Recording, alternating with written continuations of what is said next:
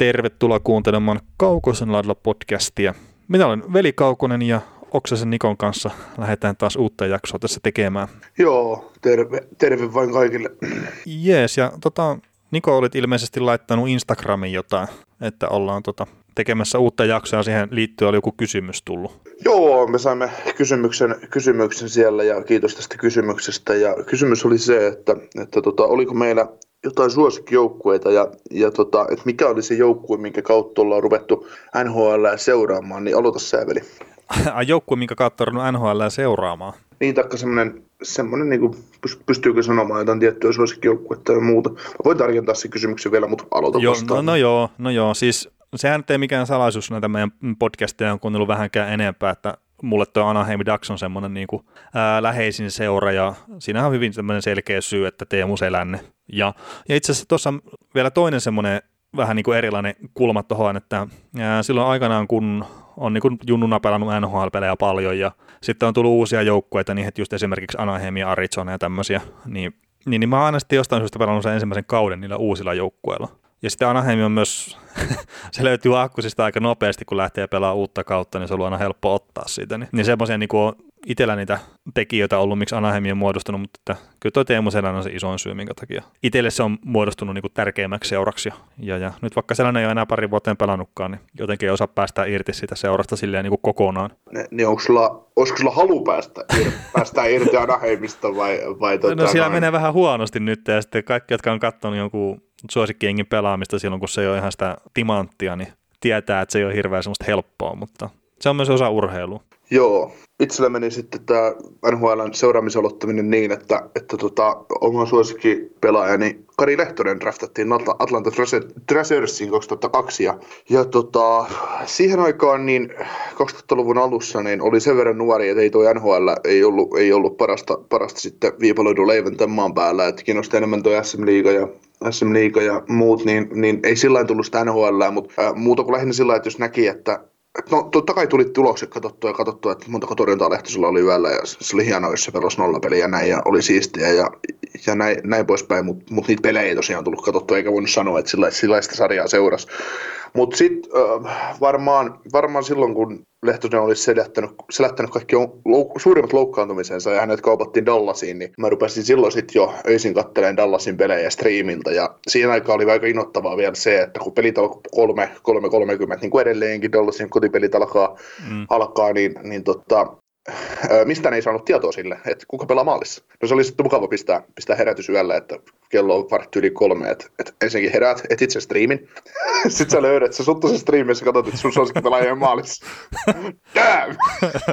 Takaisin nukkumaan. No joo, ei, ei kiinnostanut ne pelit siinä vaiheessa, joo, ei, ei, siis sanotaan, että hyvin vähän tuli Dallasin pelejä katsottua, katsottua tota, alkuus sillä että Lehtonen ei pelannut. Sitten se, sit se muuttui siihen, että että rupesi rupes sit seuraamaan oikeasti NHL laajemmin. Pikkuhiljaa siinä väki, väkisinkin totta kai, kun sä näet pelejä, niin se sua kiinnostaa. Ja, ja, ja tota, olisiko sitten tota, 2011-2012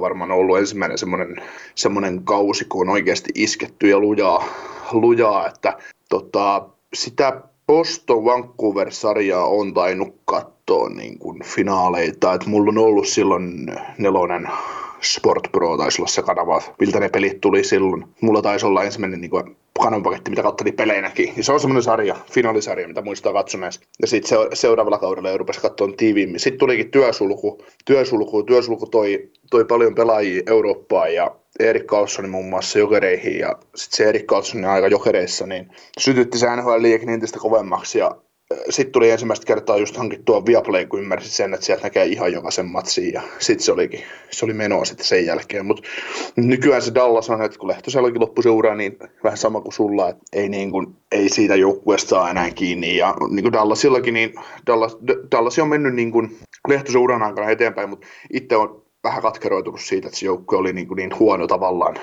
silloin, kun Lehtonen oli parhaimmillaan, ja sitten kun Lehtonen alkoi valumaan alaspäin, niin Dallas paran, paransi joukkueena. Että, mm.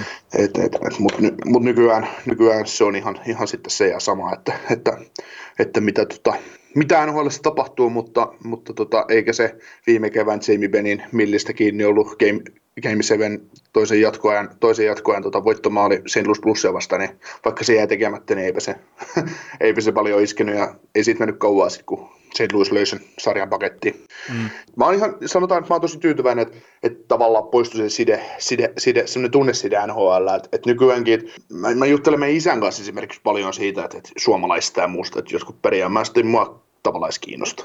Et se on ihan sama, että jos, no on totta kai hieno asia, jos suomalainen voittaa piste, voittaisi pistepörssin tai maalipörssin tai torjuisi paljon nollapelejä joku maalivahti, mutta ei, silloin mulle toisaalta ihan, ihan se sama. Kun jotkuthan seuraa NHL pelkästään suomalaista kautta, mutta esimerkiksi mä, mä en seuraa, tai mä uskon, että ei, ei tai niin kuin mekin tehdään podcastia, että meillä, meillä ei ole niin kuin, tota noin, tulee tästäkin jaksosta taas ilmi se, että me, meillä ei ole niin kuin, kansallisuudella mitään merkitystä tämän sarjan suhteen. No joo, ja siis kyllähän toi, niin kuin suomalaisten kautta sitä itsekin on aikanaan seurannut NHL niin kuin hyvin pitkälti, että, että mä oon nyt tavallaan tosiaan sitä niin kuin 95 maailmanmestaruus niin kuin sukupolve, että se on ollut mulle iso juttu, ja Saku Koivut, Jere Lehtiset, Ville Peltoset on lähtenyt silloin NHL, ja, ja siis on, on paljon muitakin, ja, ja niitä niin kuin mielellään seurannut, ja on jäänyt mieleen niin kuin selänteen uratakin näitä tämmöisiä niin kuin jonkunnäköisiä huippuhetkiä, että just se joku uuden vuoden peli Buffalo vastaan, kun tekiksi 3 plus 2 tai jotakin niin kuin Hasekin selän taakse ja mä muistan sen vielä, niin kun, sitten kun rupesi katsoa sitä peliä, mikä tuli Suomesta, niin kun taas Maikkarilta tulla se peli silloin, niin se lähtökohta oli silleen, että ei helmetti, että Anaheim tekee yhtään maali Hasekin taakse, koska se on niin hyvä maalivahti. Ja sitten eihän niin kuin siihen aikaan tajunnut sitä, että hyvätkin maalivahtit saattaa pelata huonoja pelejä, tai sitten, että joukkue pelaa vaan niin huonosti, että ei se hyvä maalivahti niin kuin pysty tekemään niin kuin tarpeeksi, sitten, että se joukkue voittaa. Ja, se oli niin kuin hieno peli silleen, niin kuin, että Selänne saa paljon tehoja. Ja sitten toinen, mikä on jäänyt mieleen niin kuin varmaan sen takia, että se oli armeijassa, niin se oli tota, sen jälkeen, kun sen oli kaupattu Sanjoseen, niin oli ensimmäinen peli, mutta että jotain niitä niin suhkot ensimmäisiä pelejä, mitä sellainen oli pelannut siellä, ja sitten oli pakko päästä tekstiteveltä katsoa, niin kuin, että kun tiesi, että oli ollut peliyöllä, että miten sellainen on pelannut siellä, ja sitten etenkin siinä TV-aulussa kävi katsoa tekstiteveltä se tuloksen aamulla, vaikka nähdään, se tehdä tietenkään, tai ainakaan me ei saatu mennä katsoa sinun mitään tuommoisia sinne, niin. mutta kävin kuitenkin katsoa sen tuloksen, ja sellainen 2 plus 3 tehot, niin oli silleen, että uh, mutta, mutta tosiaan tämän seuraaminen nykyään mennyt vähän eri, erityyppiseksi, kun sitä katsoo niitä pelejä niin paljon ja, ja, ja sitten ymmärtää sen, että suomalaiset ei välttämättä olekaan maailman parhaita ihan kaikessa. Joo, sitten tota, toinen kysymys, mikä on tavallaan niin kuin tullut, tullut tähän jaksoon, jaksoon niin suora linja musiikilta, että että ihan, ihan suoraan niin viestinä, että ei tule nyt mieleen muuta kuin, että mitkä on teidän mielestä kovimmat draftiryöstöt. Öö, no, me voidaan siihen palata ensi viikon jaksossa, koska me mennään, me mennään joukkueet läpi. Öö, mennään niin kuin parhaat draftit parhaat draftit per joukkue läpi ja otetaan siihen sitten koppia, koppia ja sitten tuli niinku aiheidea, että sitten kun tulee tylsät ajat loppuun, niin draftatkaa Seattleen joukkue. Mutta se on, ja tämä tulee myö, myönnetysti samassa viestissä, että se voi olla kyllä todella vaikeaa. No joo, tota, joo, ja sitä Seattleen joukkuetta on niinku pyydetty aikaisemminkin, ja mä oon aina niinku vasta, vastannut tälle samalle kaverille, mikä sitä kyselee, että hemmetin vaikea tehdä, kun nämä joukkueet niinku muuttuu vielä, joo, ja, tässä matkan varrella, mutta että katsotaan, jos ei mitään muuta keksitä, niin tehdään sitten semmoista. No, no meillä oli myös semmoinen idea tähän, idea tähän jokin jaksoon. Otetaan, otetaan, että Atletikin toimittajista jotkut on tehnyt näitä, ää, niin kuin esimerkiksi Dallas Starsin paikallistoimittaja Chad Josuf ja Sean Shapiro teki, että jako niin kuin Dallas Starsin pelaajat 2000-luvulta, joka vuoden pelaajat, ja piti varata niin kuin vuosiluvuttain aina, siis ajatellaan nyt, että en nyt muista mikä oli vuosi, tarkkaan vuosiluku sille, mikä oli esimerkiksi Kari, Kari Lehtosen paras kausi, mutta että vuoden 2013 Kari Lehtonen tyyliin varattiin joukkueeseen. Varattiin siis 13 hyökköä ja 7 pakkia, kaksi maalivahtia ja sitten aina sen niin kuin, tietysti vain yksi pelaaja. Siis et, et, et, sä, et sä voinut niin kuin, kahta tällersikin ottaa. Mutta molemmat niin kuin, toimittajat varas niin joukkueen joukkueen Starsin äh, historian pelaajista ja sitten ne pelasivat tavallaan niin kuin vastakkain, vastakkain tällä Atletikin tilasto, tilastonörtin nörtin, tota noin, laskukaavoilla. No, paras niin, no ju, just se. Mä se kaveri, mikä että... näyttää siltä, että se nukuikin. no joo, kuitenkin ihminen, ihminen joka laskee, tietää, ymmärtää tilastojen päälle ilmeisesti jonkin verran, niin, niin, tota, niin he sitten niin pelasi näille jouk- Dallas Stars joukkueilla vastakkain ja, ja, tota, ja tota, siinä, siinäkin sitten kävi niin, että kun Sean Shapirolla oli tämä jonkun vuoden Kari Lehtonen, niin hän hävisi sitten Game 7, 7 ja mietti siinä, mietti, mietti Game 7 jälkeen, että olisiko pitänyt vaihtaa maalivahti tähän peliin. se, se, oli, se oli puukko todella syvällä. vaikka Sean Sapiro on itse entinen maalivahti ja, ja todella niin kuin arvo, arvostaa Lehtosta todella korkealle, mutta sieltä tuli sellainen hieno huumoripiikki, että olisiko pitänyt vaihtaa. Mutta joo, niin ollaan tosiaan mietitty tästä, tai se on ollut mun ajatus, ja veli on ollut sellainen ainakin tähän asti, että ok, että voisi sen ehkä tehdä, niin että varattaisiin niin tämän vuoden NHLstä, me keskenemme joukkueita pistettäisiin vaikka NHL 20, niin simuloimaan yksi peli, että, että miten, miten kävisi, että, että tota, kun mä nappaan Free Agenteista Kari Lehtosen maali itselleni. Ja, ja, ja Minä mietit, että mikä meni vikaan. niin, veli, veli, veli, veli kerää joukkueen, mutta sillä just, että tehtäisiin, tehtäisiin tämmöinen huumori, huumori mielessä tämmöinen, mutta kun NHLkin on semmoinen sarja, että vaikka sitä on nyt pelattu ö, yli kuukauteen, niin kyllä täällä vaan aiheita riittää kaikkea muutakin. Et ei semmoista turhaa läpänderusta itse asiassa, vaikka me ollaan nyt puoli tuntia ottu paskaa tässä jakson alkuun, tai mä oon itse asiassa. mutta, ei nyt ihan puoli tuntia, mutta... mutta semmoista suurta, suurta läppää tästä sarjasta ei kuitenkaan saa tehty, että kyllä täällä ihan oike, oikeitakin asiaa riittää. No joo, ja sitten tosiaan kun oikeasta asiasta puhutaan, niin ihan muutamia sopimusuutisia käydään tähän alkuun läpi, ei ole mitään ihmeellistä, ja sitten, no mitenkään nyt sanotaan, tämä yli- ja aliodotusten niin kuin kauden aikana pelaaneita pelaajia, niin käydään läpi sitten. Että näitä on itse asiassa aika monen lista. Et varmaan katsotaan nuo aliodotusten pelanneet ekaan ja sitten yliodotukset siihen perään, että, että, se, semmoista settiä olisi tehdä niin sitten tarjolla. Mutta lähdetäänkö sopimuksia käymään heti läpi, että saadaan tämä turha läppändeerus tästä niin pois? Kyllä, Mihail Grigorenko KHL viimeiset kolme kautta vaikuttanut venäläisyökkäjä teki yhden vuoden sopimuksen Columbus Blue Jacketsin kanssa arvoton 1,2 miljoonaa, mutta se tuli sitten bumerangina takaisin NHL-toimistolta, että ei muuten onnistu, että ette tee, kun kausi ei päättynyt, niin, niin tota, no tämmöinen diili on tosiaan tehty ja se tehdään uudestaan sitten, kun uusi vuosi alkaa. Joo, joo, ja tästä mä näin jonkun twiitin silleen, että mielenkiintoinen, että Mihal Grigorenko on nyt 26 vuotta, kun se drafti aika on 25 vuotta. Että kun tämä Grigorenkohan on niitä, mistä on niin ollut huhuja koko ajan, että se on ollut vanhempi pelaaja kuin tota, mitä se niin kuin oikeasti on. Että se on vähän yli-ikäisenä draftattu silloin aikanaan. Mm. Joo, itse asiassa ei Grigorenko näytä yhtään 26-vuotiaalta. Niin, näyttää, mä... näyttää paljon vanhemmalta jarrulta. Joo, ja siis hänen NHL-uransa ei ole mikään kummonen ollut, että aika korkealla meni silloin siinä varaustilaisuudessa aikana ja, ja näin, mutta että... Niin Buffalo ykköskierroksen varaus ja tyypillinen Buffalo, Buffalo-varaus, että, niin. että, tota, että, että Buffalo ja Edmonton tekee näitä hyviä varauksia tuo kärki, kärkipikeillään aina, että, että, tai on tottuneet tekemään tekemään, kunnes sitten oli tuossa yksi poikkeusvuosi. Saivat ihan hyvät pelaajat molemmat joukkueissansa, mutta mut muuten on ollut, tai hyvät pelaajat, aika, aika saakeli hyvät pelaajat saikin, mutta, mutta, tota, mutta muuten just, että Grigorenko niin kolme kautta NHL ja, ja 2017 ottelu pelattu toistaiseksi Buffalo ja Colorado ja 22 maali, 64 tehopistettä 64 tehopistettä, ettei varmaan ole ihan sitä, mitä tuolta kaverilta on odotettu, mutta niin. nyt, kun tekee paluun, nyt kun tekee paluun NHL ensi kaudeksi, jos semmoinen tulee joskus, niin, niin tota, on mennyt pelaajana eteenpäin, mutta ja Tseskas tehnyt ihan hyvin pisteet KHL, mutta kyllä mä silti näen, että tuolla on pitkät ja olla NHL huippuhyökkääjä, varmaan jää sinne kolmosneloskenta osastolle, jos ei siihen sitten kekäläinen, kekäläinen Tortorella keksi sille jotain semmoista kenttää, missä hänetkin saadaan näyttää hyvältä pelaajalta NHL.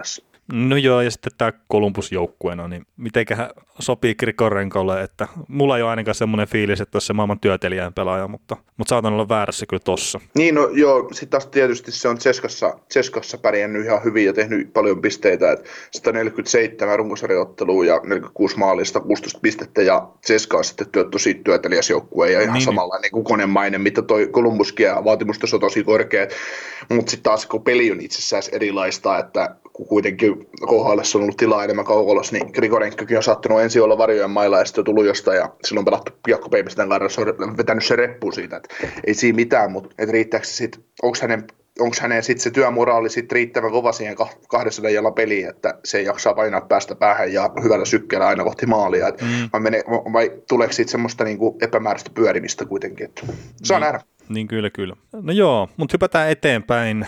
Columbus on tehnyt toisenkin maalivahtisan Elvis Merslikisin kanssa kahden vuoden jatkosopimuksen, ja mut vähän yllätti tämä niin neljä miljoonaa per kausi tämä arvo, että, että kyllä me vähän niin kuin pienempää odoteltiin Elvikselle, mutta, mutta, mutta Kekäläinen näki tietenkin, että Merslikin on pelannut näyttämään hyviä antoi sitten vähän isomman lapun ja, ja, ja näyttäisi vähän ehkä siltä, että Korpisalo olisi sitten kuitenkin se kakkospeska tuossa organisaatiossa. Joo, siis no mä itse veikkaan, kun Korpisalon diili kerrottiin, että se oli se cap hit 2,8 miljoonaa. Mm. Että et, et, Merslikinsin olisi se jossa kahden miljoonaa alle, vähän alle kahden miljoonan se diili. Että kun Merslikins nyt hävisi kymmenen ensimmäistä peliä NHL, ja sitten kun Korpisolo hajos, All-Star kunnossa ollut Korpisolo hajos, niin hänet pelattiin ykkösmaalivääriksi ja esiintyi hyvin, ei siinä mitään, pelasi paljon hyviä putki, oli, oli liekeissä ja piti se joukkueen niin mukana playoff runissa, mutta en mä silti niin kuin 13 voittopeliä NHL.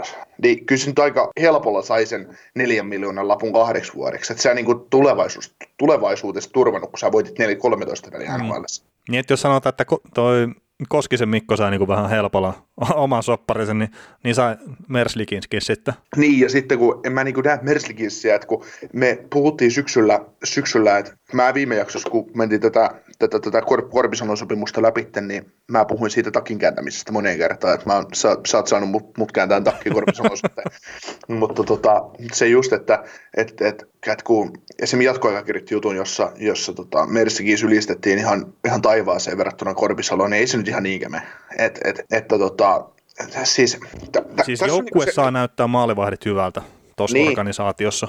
Joo, kyllä, ja se on esimerkiksi joku Sergei Bobrovskin kohdalla ollut hyvä, että me päästään siihen sitten taas myöhemmin, mm. mutta, mutta se, että, että, että tämä on niin kekäläisen kannalta silti, silti niin kuin hyvä veto, että sulla on kaksi hyvää maalivahtia, koska nämä maalivahdit ensi kausi jos pelataan normaalisti ja toi, vähän toi Columbus vahvistuu ja näin, ja nämä maalivahdit pystyy pelaamaan lähellä sitä tasoa, mitä ne pelasivat tällä, tällä menneellä kaudella, niin nämä pelkästään maalivahdit riittää siihen, että tämä joukkue on pudotuspeli. Se on niin kuin kahdeksan parhaan joukossa idässä. Niin kyllä. Se niin kuin joukkue on tarpeeksi hyvä. Se riitt, voittaa sen 44-45 peliä runkosarja näiden maalivahtien kanssa, mutta Stanley Cupia se ei välttämättä näiden maalivahtien kanssa, kun kumpikaan näistä ei ole eliittiä, kumpastakaan ei todennäköisesti tule mitään NHL eliitti ykköstä. Niin, niin tota, tässä on se tilanne, että kun sulla on kaksi edullista maalivahtia, kaksi edullista sopimusta, niin se tulee se Seattle-vuosi, niin sä pystyt päästä toisen Seattleen, sitten sä pystyt kauppaamaan toisen, toisen tota, noin vaihdossa johonkin hyvän, koska aina tarvitaan nuoria, nuoria hyviä ykkös- tai kakkosmaalivahtia johonkin niin, muualle. Ja halpoja. Että jos niin. miettii sitä Korpisaloa, niin just se 2,8 miljoonaa, se on se cap hitti. Niin, se on niin, ihan naurettava. Niin, niin se, että jos Korpisalo pystyy pelaamaan hyvillä tilastoilla, niin sitä saa kyllä sitten jotakin tuossa kohtaa, jos tarvii lähteä kauppailemaan. Niin, et siinä voisi esimerkiksi olla, kun äh, Martin Jonesia jossain kohtaa niin kritisoitu, niin paittain.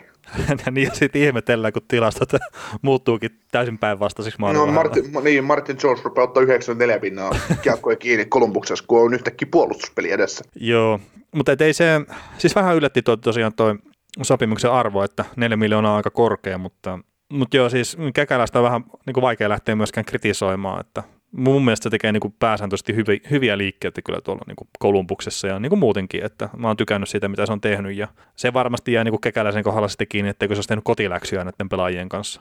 Ei varmastikaan. Mutta mennäänkö eteenpäin? No, Montreal on hankkinut ykkösmaalivahdit, ei kun... se onkin hyvä, että nyt vihdoinkin hankki se ykkösmaalivahti. Se on vähän niin, kuin jonkun vuoden tuuliajolla tuo maalivahtipeli siellä. Joo, ei oikein ole riittänyt maalivahtien tasoa, mutta onneksi nyt on tullut varaamaton 26-vuotias venäläismaalivahti Vasil Demchenko joukkueeseen kahden vu- vuoden mittaisella sopimuksella, että, että, että tämähän oli sitten ihan huumoria, huumoria että, että tota, noin, no, Kari, Price, Kari Price saattaa silti olla, mutta ei Demchenko kyllä häntä haastaa, että sen verran osa, osa tiedän maalivahdin historiaa. No joo, ja siellä on se Keeden Primo on sitten farmissa, ja sitten siellä on se toinenkin kaveri, minkä nimen mä nyt en saa päähän. Charlie Lindgren. Just se, just se. Että et Montrealissa on hyvä maalivahtitilanne itse asiassa noin niin kaikin puoli. Että...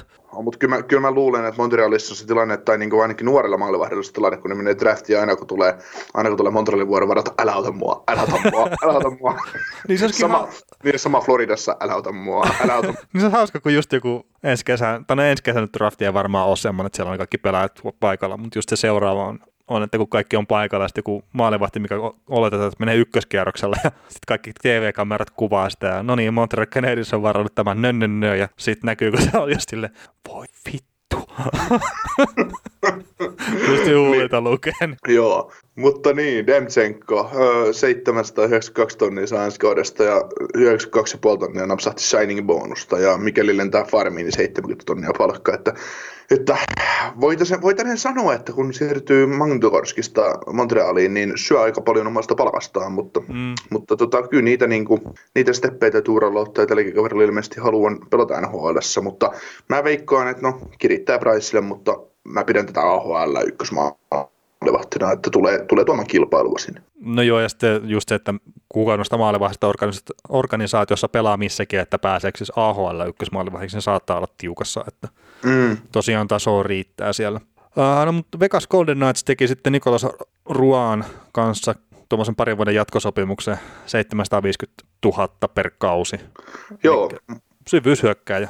No joo, mun mielestä aika ryvästä. No joo, joo ei, tietenkin tuommoisia pelaajia tarvitaan kuin tuo Nikolas Roa, mutta eihän se sitten tavallaan taas ole se niin kuin NS-vastuunkantaja, siis silleen. Mutta totta kai niin kuin erittäin tärkeä pelaaja, ja sitten noin halvalla vielä, ja sitten se, just mitä säkin oot niin kuin uumunut, että se tekee 30-40 pistettä ensi kaudella, niin sitten se on niin kuin aivan järkyttävän hyvä diili.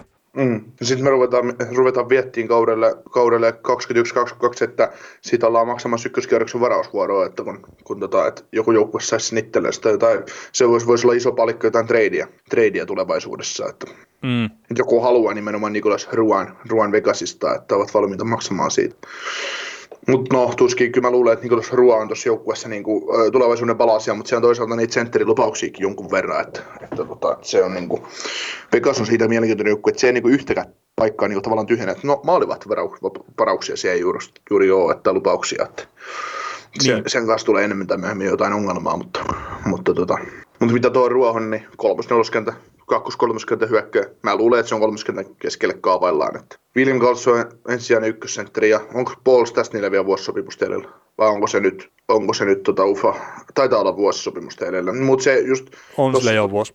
Niin, että se on Cody Iikki nyt jo kaupattu mäkeen ja, ja tota, Paul Stastny on siinä, niin voi hyvin olla, että Stastny lähtee kesällä. Niin, niin, niin kyllä. Että, että vaikka semmoisia pelaajia, niitä karvaperseitä tarvitaan niin kuin aina on, mutta kun, mutta kun se runsauden pula on niin suuri. Niin, ja sitten no Chandler Stevenson on tietenkin, että mikä hänen, hänen tilanne sitten on ja, mm.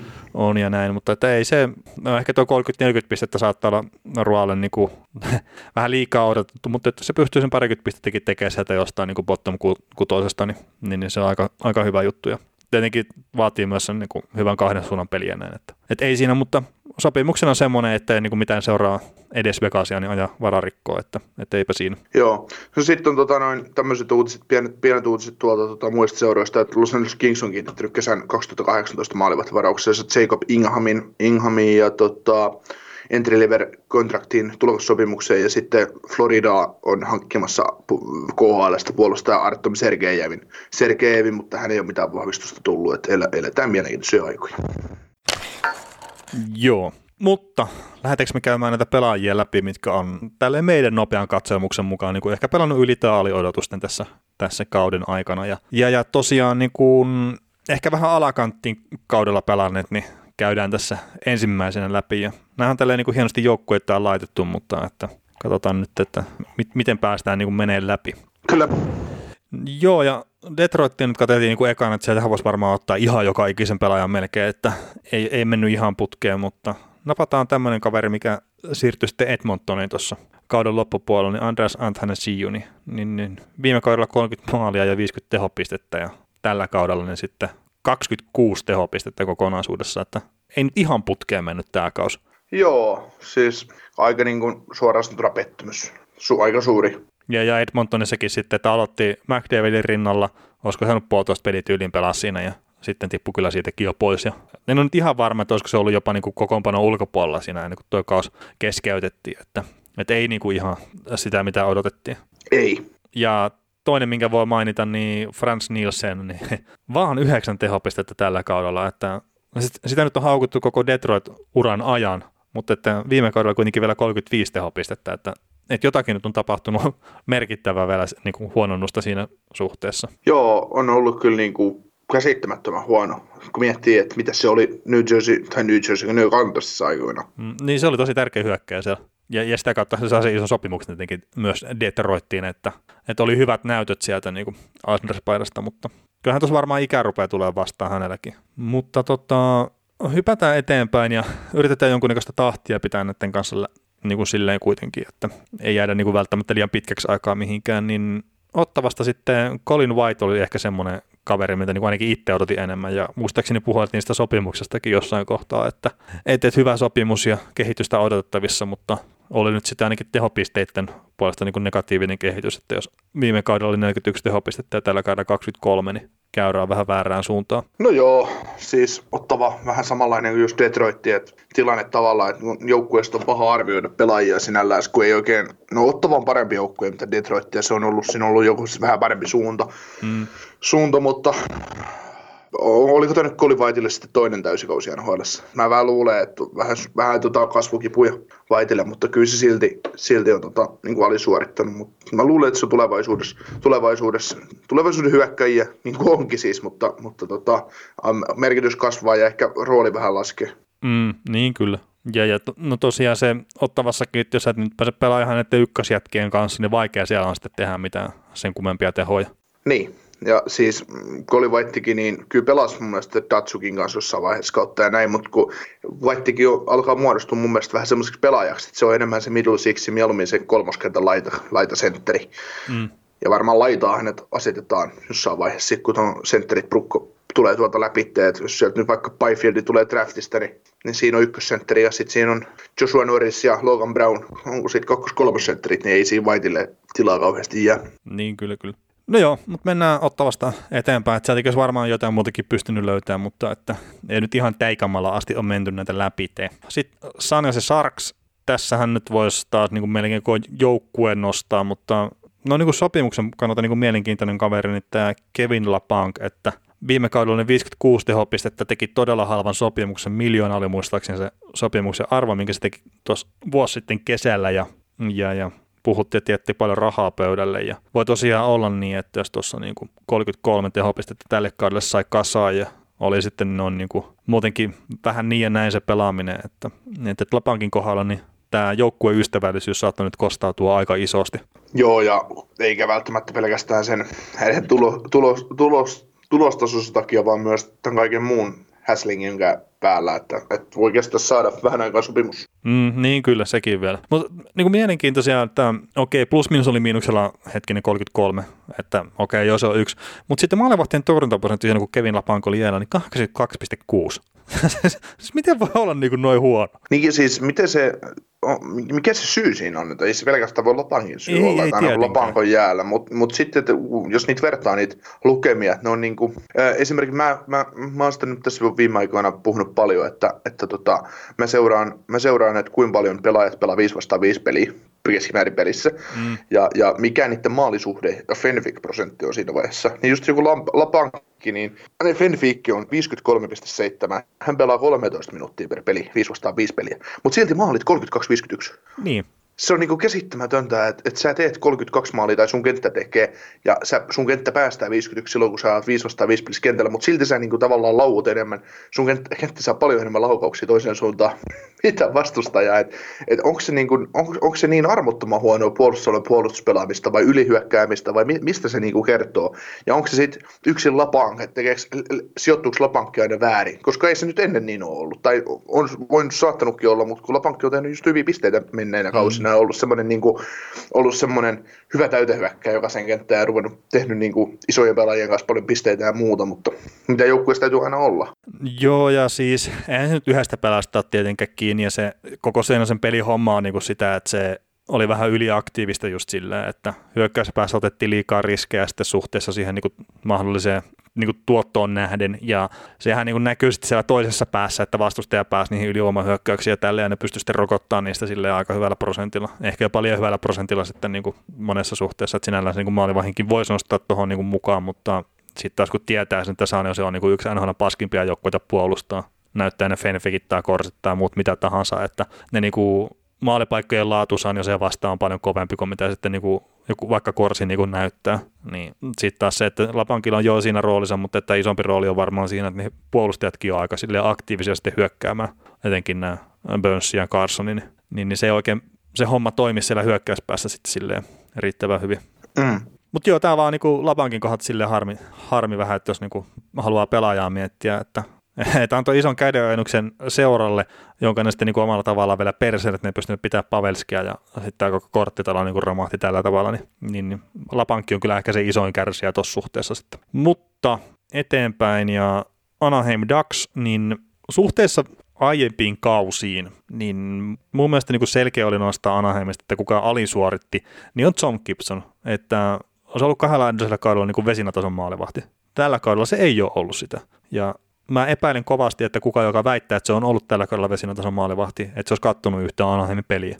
Et en mäkään niitä kaikkia ole kattonut, mutta mä katsoin yli puolet niistä peleistä, niin se ei ollut niin hyvä. Ja sitten itse asiassa täällä äh, hockey-referenssin sivuilla niin on tämmöinen tilasto kuin laadukkaat startit, mitä niin kuin maalevahit pelaa. Ja laadukkaan startin määritelmä on sille, että ö, pelin torjuntaprosentti pitää olla yli NHL keskiarvon, tai sitten jos laukauksia tulee vähän, eli 20 tai vähemmän, niin sitten torjuntaprosentti tulee olla, olla yli 88,5. Ja tavallaan sillä laatapelin niin kuin määritelmää, tai niin kuin sillä laatupelillä haetaan sitä, että se maalevahti antaa joukkueelle mahdollisuuden voittaa sen pelin. Niin John Gibsonilla, niin tällä kaudella oli 22 tämmöisiä niin kuin laatupelejä. Viime kaudella niitä oli 34 ja sitä edellisellä 39 niin tuossa on semmoinen niin selkeä lasku tapahtunut. Niin, niin, niin se, se, vaan, että Gibsoni ei ole ollut nyt niin hyvä. Okei, siis joukkue ei myöskään ole ollut niin hyvä tässä kahdella viime kaudella, kun taas jos ottaa sen pari kautta taaksepäin, kun se oli vielä niin kuin yksi parhaimpia joukkueita, mutta se ei selitä sitä, että Gibsonin on niin sanotusti romahti aika, aika isostikin. Ja toki joukkue voisi auttaa enemmän, mutta se myös, että Gibsoni on ollut vain yksinkertaisesti huono tällä kaudella. Ja mä en usko, että tuo jatkuu tuo Gibsonin taso tuossa, että se, se kyllä pystyy parantamaan. Mutta, niin on, niin on. se kuitenkin yksi, yksi lahjakkaimmista jenkkimaalivahdeista, mitä niin tuossa sarjassa pelaa. Niin, niin, niin, niin, kyllä, ja siis yksi lahjakkaimmista maalivahdeista ylipäätään. Mutta että mun mielestä niin vaan pitää myöntää, että se ei ollut tällä kaudella hyvä. Joo, ei. Mutta haluatko lisätä jotain, jotain Gibsonia ja vai? Ei, ei ole Gibsonista mitään. Joo, ja mainitaan nyt vielä, että nämä ei ole niinku tietenkään mun luomia mitään määritelmiä, nämä niinku laatustartit ja muut, että tämmöinen kaveri kuin Rob Wolman, mikä niinku tekee NHL-analytiikkaa, numerot on puolesta paljon, niin se on tämän luonut ja tämmöinen kirja kuin Stat Shot on myös hänen käsialansa, että sieltä noin niinku löytyy noin määritelmät noihin eri asioihin. Mutta hei Devilsi, tarviko nostaa ketään muuta kuin P.K. Suppani ylös? No eipä varmaan. 18 pistettä, hei miten, Miten se pystyy pelaamaan niin huonosti? Niin, NHL yksi parhaimmista kiekollista puolustajista ollut kuitenkin joskus, että... Niin. Että ei käy kovin kauan aikaa, että mitä on mahtanut tapahtua ihan oikeasti tuolle kaverille, että, että sä oot jossain vaiheessa puhunut vammoista, mitä hänellä on ollut. Joo, siis on, on ollut vammoja ja se luistelu ei mun mielestä se, mitä mä oon tällä kaudella nähnyt, niin se ei ole ollut sillä vanhalla tasolla. että se, se on niinku iso juttu ja ja to, toikin, niin kuin, että okei, 18 pistettä 68 peliin, niin se on yksi, mutta että sitten hänen kiekohallintalukemat on myös niin kuin uraa huonoimmat. Että jos me ensimmäistä kertaa alle 50, niin kuin on Korsit ja Fenvikit, niin kyllä se niin kuin jotain kertoo myös siitä, että, että se pelaajan taso on oikeasti tullut alaspäin. Olkoonkin, että Davis on joukkueenakin aika niin, kuin, niin ja näin. Niin, joo, siitä on toi Suppanikin, niin oli kyllä mielenkiintoisia juttuja, että se oli tota, silloin kun hänet hankittiin tuohon jengiin. Mikä se vaihtokauppa muuten oli tuon kanssa ton väittäen ton. Ähm, olisiko ollut jotain kakkoskierroksen varasvuoroja ja jotain tämmöistä? Taisi olla kaksi kakkoskierroksen varasvuoroa muuten, mitä meni vaihdossa. No joo, kuitenkin niin P.K. Subban, Subbanista Ray Shero ajatteli, että nyt hankitaan puolustukseen se liideri ja mun mielestä Subban oli oliko Subban oli niin joukkueen johdon, siis niin kuin ylemmän johdon, ettei ollut Serostaisi kiinni, että se haluttiin siihen joukkueeseen, että nyt Subban tulee ja on käänteen tekevä, mutta Sero sitten olisi sanonut, että he haluaisi hankkia sitä. Ai tietää, mistä tilanteessa. Miten, miten sä taisit sitä mulle tässä, tai meille Siinä taisi kaiken. olla joku semmoinen ehkä, että... Että se, se oli niinku ristiriitoja. Ja sitten se Subban, Subbanin hankinta niinku aiheutti sen kaauksen, mikä sitten lopulta johti Sheron ja Heinzin potkuihin, että, että, että, että tota, että, että hankittiin semmoinen viimeinen palainen puolustukseen, millä mennään voitetaan Stanley Cup, mutta, mutta sitten niin. kävikin vähän toista, että ei ollut välttämättä se kokonaiskuva ihan, ihan niin paljon hyvin hallussa New Jersey Devilsin omistajaportaalla. Joo, ja tosiaan kaksi kakkoskerroksen varasta ja sitten muutama tuommoinen jämä Steven Santien ja Jeremy Davis meni tuonne Predatorsiin ja ja tosiaan se ensimmäinen kakkonen oli niin viime kesällä ja toinen sitten tälle kesälle, että, että, että eipä siinä. Mutta joo, tuo Subbanin tilanne on vaan niin aika, aika katastrofaalinen, että miten se on niin tippunut se taso noin paljon ja, ja, ja se vaan niin kuin ei sitten Devilsin kannalta niin kuin lupaile hyvää, että jos se ei pysty niin kuin parantaa enää tuosta, että, että jos on se someura niin kuin kiinnostelee enemmän kuin jääkiekko. Tämä mä itse asiassa kiinnosteleeko se enemmän, mutta että hirveän paljon se käyttää aikaa siihen. siihen. Mutta että tietenkin hänelläkin rupeaa olemaan urahiljalle ehkä ohje, että ei se nyt enää ihan nuori poika toi suppanikaan. Joo. Saako nyt Jerseyn jälkeen mutta sopimusta mihinkään? No ei varmasti saa, jos tuo pelin taso pysyy tuommoisena. Että jos mietitään niin kuin Dion Faneffia, niin kuin, mä odotin koko ajan, että Anaheim tekee sille sopimuksen, niin sekään ei ole saanut sopimusta minnekään.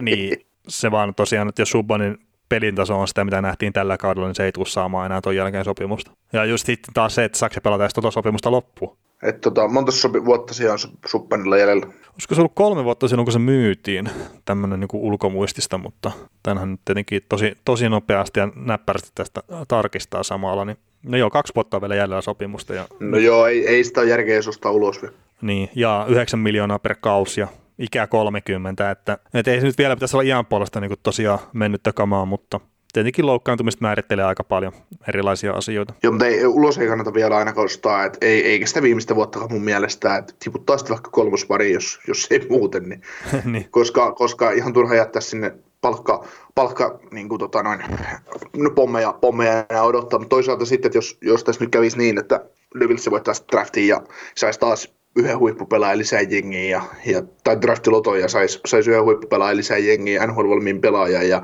ja palkkakatto pysyy ennallaan, ja, niin kyllä se 4,5 miljoonaakin on helpottaa siinä vaiheessa, että kun eikö se lyödä kahtia se, se nykyinen mm. cap tyyliin ja sitten jaeta se kahdelle vuodelle. No joo, neljälle, toki... neljälle vuodelle tässä vaiheessa. Joo, toki tässä on semmoinen tilanne sitten tietenkin, että Subbanilla on enää kaksi viimeistä vuotta, niin se on 6 miljoonaa signing-bonuksia ja nehän menee sitten niin kuin taas sinne cap hittiin, että et eihän se Devissi niin säästäkään käytännössä yhtään mitään, jos ne niin kuin ostaa se ulos, että nyt jos niin kuin tänä päivänä se ostaisi ulos, niin kaksi seuraavaa kautta on niin kuin 7,6 miljoonaa cap hitti, eli se 1,3 miljoonaa säästäisi, ja sitten vielä tulisi kaksi ekstra vuotta semmoista niin kuin reilun 600 tonnin cap hittiä, niin, niin, niin, ei sitä isoa säästöä tule kyllä sen ulosostamisesta enää.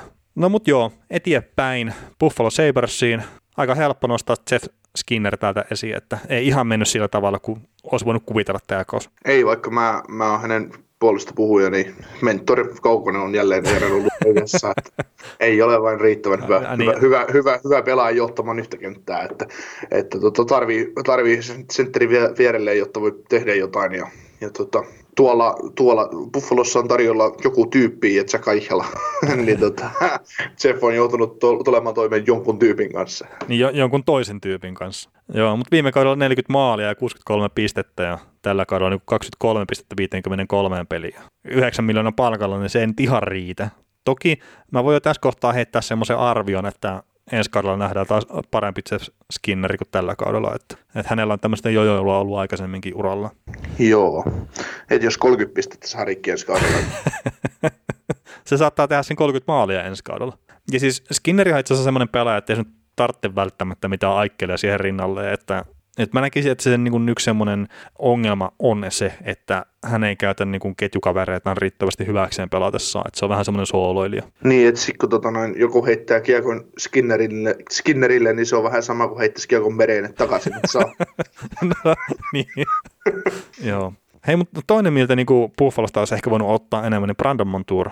Allekirjoitatko tämän? Niin, siis Buffalo kuuluu vastiin Detroit, Ottava, New Jersey, kun et sä oikein voi periaatteessa sanoa niistä joukkueista yhtään mitään, kun ne on sen verran sekasortoisessa tilanteessa, mm.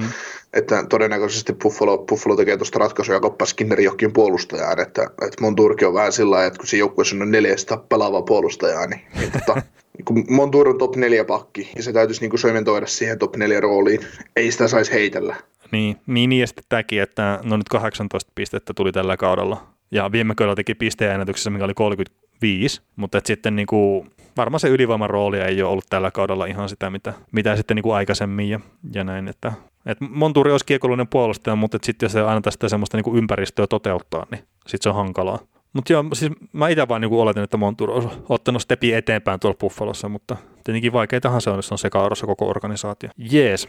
Hei, Montreal Canadiens, sulta varmaan niin täältä löytyisi Vinopinon niin alisuorittajia, mutta mä nostin nyt vaan Max Domin tuohon, että, että, että, viime kaudella 72 pistettä ensimmäisellä Montreal-kaudella ja tällä kaudella sitten 44, että jonkunnäköistä vuoristorataa täälläkin. Niin, ja on sitten sen tyylin pelaaja, että kyllä se niin skills ihan hyvin on, mutta, mutta tota, sitten taas, että kun sä otat Montrealiin ja ja tota, jos niin Montrealikin on ollut vähän kuitenkin joukkueena semmoinen, että, että, että se on niin, kuin niin työtelijäs joukkue ja siellä niin riittäisi se asenne ja kaikki pel- pelaaminen itse asiassa riittäisi, mutta kun tarvitsisi saada ne kaikki jyvät samaan koriin ja, niin. ja tota, saada semmoista hyvää jatku, jatkumoa niin peleille. Et Montrealillekin voi olla sillä, että ne saattaa hallita jotain pelejä ihan mielimäärin ja ne ansaitsisi voito, niin sitten ne tota häviää ja sitten niillä on semmoisia pelejä, että ne, niinku, ne on ihan vastaanottavia. Tai ne jotain edes vastaan kauheasti missään peleissä, mutta sitten sit ne, sit ne vaan niinku voittaa tavallaan vääryydellä jotain pelejä. Joo. Et, et, niinku, et se sitten vaan heijastuu myös pelaajiin. Että, että tota, Montrealissa on vähän sama, itse asiassa kattelin, kattelin tota, noin vanhoja tilastoja toisesta, toisesta toista menneisyyden kovista joukkueista, eli New Jersey Devilsista, että, että siinä vuonna, kun ne voitti Stanley Cupin 2003 viimeksi, niin tota, mm. runkosarjassa paras pistemies oli Patrick Elias, teki yli 75 tehopistettä. Niin, tämä Montreal on vähän sama juttu, että, että niin kuin, No, no toki niin siinä se 75 tehopistettä on tänä päivänä 100 pistettä. Että... Niin, ja, mutta, mutta, mutta kuitenkin, että niin, no mutta joo, ei siltä poista sitä, sitä, että Domi on pelannut niin kuin, tavallaan alta odotusta, mutta enemmän mä, mäkin näen häntä siinä Middle Sixessä ennen kuin sitten taas tehoroolissa, että, niin. että tota, ei se ihan NHL kirkkaimpia tähtiä ole kuitenkaan. Ei, ei, ei, ja olla väärällä tiellä, jos Max Domia ruvetaan kaavailemaan ykköskentän laitaan, että teepä pisteitä. Niin, tai sentteriksi, missä se niin, on pelannut tuolla paljon. Niin, niin että se, se on, se on niin kuin, kun se Montreal on, se on niin, kuin niin syvässä suossa tuon joukkueen niin kuin rakenteellisesti. Et, et se, on niin kuin, se voi kyllä puskea pudotuspeleihin, joo, periaatteessa voisi puskea vuodesta toiseenkin, mutta kun ei, ei niillä ole mitään asiaa voittaa yhtään mitään. Ei se vaan riitä se joukkue. No eipä kyllä. Ja mainitaan nyt Domistakin semmoinen, että viime kaudella niin 61 pistettä tasakentällisin, niin tällä kaudella tuo sama lukema oli 33 pistettä, että siinä on aika iso tiputus tullut. Mutta hei, Arizona Coyotes, niin napattiin tämmöiset pelaajat tähän kuin Phil Kessel ja Clayton Keller ja, ja, ja Kessel nyt on tietenkin sille vähän ikävä nostaa, että tuommoisesta aika kivasta ympäristöstä Pittsburghista niin tulee, että 82 pistettä viime kaudella, niin sitten vähän tämmöiseen happosempaan niin hyökkäyskuvioon Arizona, niin 38 pistettä nyt tuli t- tällä kaudella, ja maalitikin tippu 27-14, niin mä en ole ihan varma, että pystyykö pelkästään Kesseliä niin osoittelemaan sormella tästä, että on tippunut tehot vai että olisiko se kuitenkin niin joukkueiden pelisysteemissä vähän eroa. Plus sitten, että pelaat sä Malkkinin kanssa vai pelaat sä sitten jonkun toisen kaverin kanssa. Että. Mm. Ja sitten jos tässä ottaa tämän Clayton Kelleri, mikä on toinen, niin tulokaskaudella parhaat pisteet 65 ja sen jälkeen nyt tultiin toista kautta putkeen alaspäin ja nyt tällä kaudella 45 pistettä. Niin, että okei, tietenkin ei ihan täyttä kautta ole pelattu, mutta, mutta niin kuin, se mitä häneltä odotetaan, niin ei ole toi, tuommoinen 45 pistettä niin kuin 70 peliä. Joo, eikä sillä palkalla. Niin. Mutta se, me ollaan Clayton Kellerin sopimuksesta puhuttu aiemmin ja mä olen ton kaverin pieni fani, niin tota, mä luulen, että se kuitenkin loppupuolella sitä diiliä, niin niin Arizona nauriskelee, että meillä on aika halvalla kova, kova seppä tässä joukkueessa kiinni. No, no, mutta se, se, on kiva, että sä pystyt sanoa itsestäsi niin jollain tasolla, että sä olet pieni. niin, edes jossain, jossain määrin. Kyllä. No mutta hei, mennään eteenpäin. Niin, niin, niin. Tässä itse asiassa yllättävän pitkästi saatu, saatu keskusteltua näistä kaikista eri asioista. Tietenkin se, että sä jauhat tuohon alkuun se parikymmentä minuuttia melkein Saibelia niin kuin, ei, ei jaksanut aiheesta, niin se auttaa auttoi tietenkin kivasti. Mutta hei, tota, Chicago Blackhawks, tässäkin on varmaan taas joukkue, mistä olisi nostaa niin kuin NS-alisuorittaneista tai joilta on odottanut niin kuin enemmän, niin montakin pelaajaa, mutta toi Erik Gustafsson, mikä sitten Kälkäriin myytiin tuossa siirtotakarajalla, niin se nakutti viime kaudella 60 pistettä ja tällä kaudella sitten toi moottori yski sen verran, että vain 26 pistettä niin tuli koko kaudella, niistä kaksi, anteeksi, 29 pistettä koko kaudella ja 26 sitten haukkojen paidassa, niin, niin, niin sille ihan isot erot ja sitten niin kuin viime kaudella pelkästään tasakentällä 42 tehopistettä. Että, että tästä... olemme yllättyneitä, olemme, olemme yllättyneitä tästä, tästä tiputuksesta, että olemme suorastaan järkyttyneitä, kuinka tämä pelaajan taso tuloksellisesti pystyy laskemaan näin paljon viime kaudesta. Että... Niin, kun mä muistelin, että me ehkä jotain, jotain pientä niin kuin keskusteltiin tästäkin kaverista silloin, kun tehtiin Chicago ennakkoa ja mietittiin, että voiko se taso pitää, kun ei ole mitään aikaisempaa niin kuin semmoista osviittaa, että se pystyisi tekemään 60 pistettä, paitsi sitten se viime kausi. Niin, ja siis kun multakin meni se viime kausi niin kuin vähän ohi, että teetkö ne nyt, missä välissä kaveri on tehnyt tällaiset pisteet. Mä luin, niin kuin, luin statseja, just niin kuin training camp statseja Chicago osalta viime, viime, viime kesänä, kun tehtiin näitä ennakoita. Ja mä olisin, hetkonen, että onko toi kaveri oikeasti tehnyt noin paljon pisteitä ja kuka toi pakki edes on? Äh, niin. mutta joo. No joo, joo, mutta että ei nyt niin yllättävä, mutta että olisi voinut niin viime kauteen pelata, niin odottaa häneltä enemmän. Joo. Öö, Minnesota Wild, sä varmaan kirjasit tähän koko joukkue. No en mä nyt no joo, ei, mutta muutama kaveri, Matsukkarello, niin otettiin sinne tekemään pisteitä, mutta että 37 pistettä 65 peli on silleen aika nihkeä määrä. Ja siis okei, okay, viime kaudella teki niin 40 tehopistettä, mutta se pelasi vain 48 peliä. Ja sitten sillä oli aika hyvät noin pudotuspelit viime keväänä, niin ainakin itsellä oli odotukset se, että Tsukkarilla tulisi olemaan niin kuin semmoinen 60 pisteen pelimies vähintään tuolla. Niin, tota, Zuccarellakin on kyllä kärsii tavallaan siitä, mihin joukkueeseen hän lopulta sairas, että, että häntä ei varmaan kiinnosta enemmän rahaa kuin menestys. Niin, toki Zuccarellahan, siis mä itse koen sen semmoisena niin laitahyökkäjänä, mikä pystyy rakentamaan peliä tosi hyvin, ja sitten, että kuka jo on tosi joukkueessa se pelaaja, se voi heittää kiekon ja todeta, että tämä kaveri tekee tästä mun hyvästä syötöstä maalin. Niin, niin se, se tosiaan, että Dallasissakin kun se pelaili, niin siellä saattoi olla pari maalintekijää. Niin, ja siis Dallasissa se Zuccarellon pelaaminen, siis se oli maagista parhaimmillaan että hän, niin kuin, hän toi siihen joukkueeseen oikeasti pirusti lisää. Että se on niin kuin nyt tämän, tämän kauden Dallasissa esimerkiksi nyt kun hypätään Minnesotasta siihen toiseen, toiseen, to, to, toiseen siellä pelanneeseen joukkueeseen, niin, niin tota noin, se oli niin kuin sääli, että Zuccarello ei saanut jatkaa se, että se olisi ollut Zuccarello uran kannalta ehkä parempi. Niin. Et sä, säästää vähän siinä rahassa, mitä tulee vuodessa ja jatkaa hyv- hyviä pelejä siellä.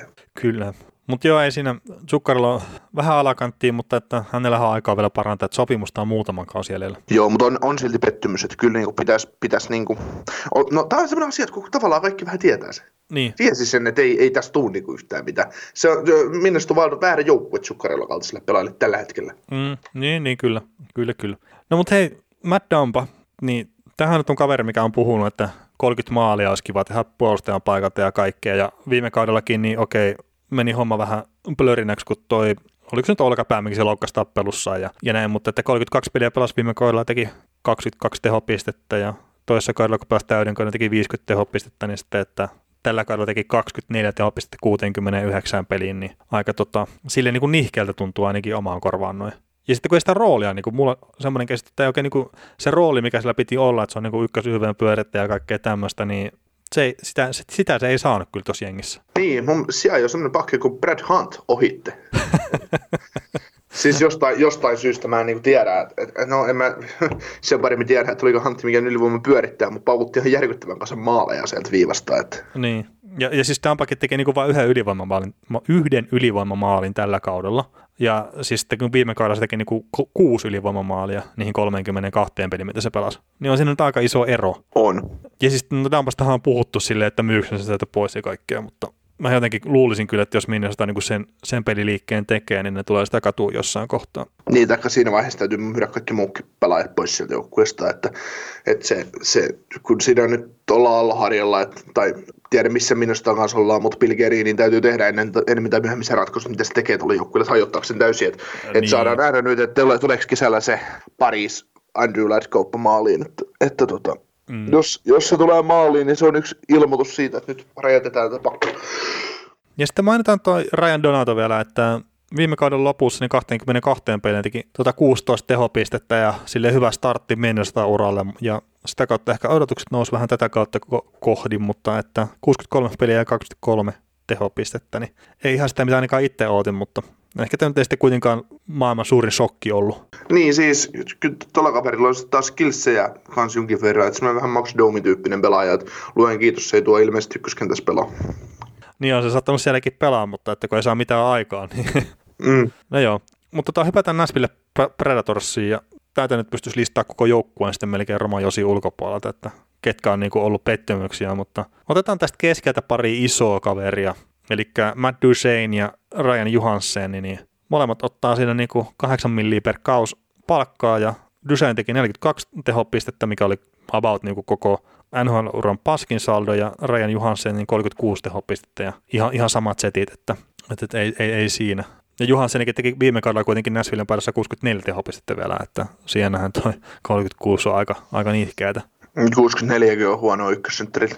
No on, joo, joo, totta kai, totta kai. Kun tuolla niin jotkut painaa sataa tehopistettä kuitenkin. Niin, Ennen joulua.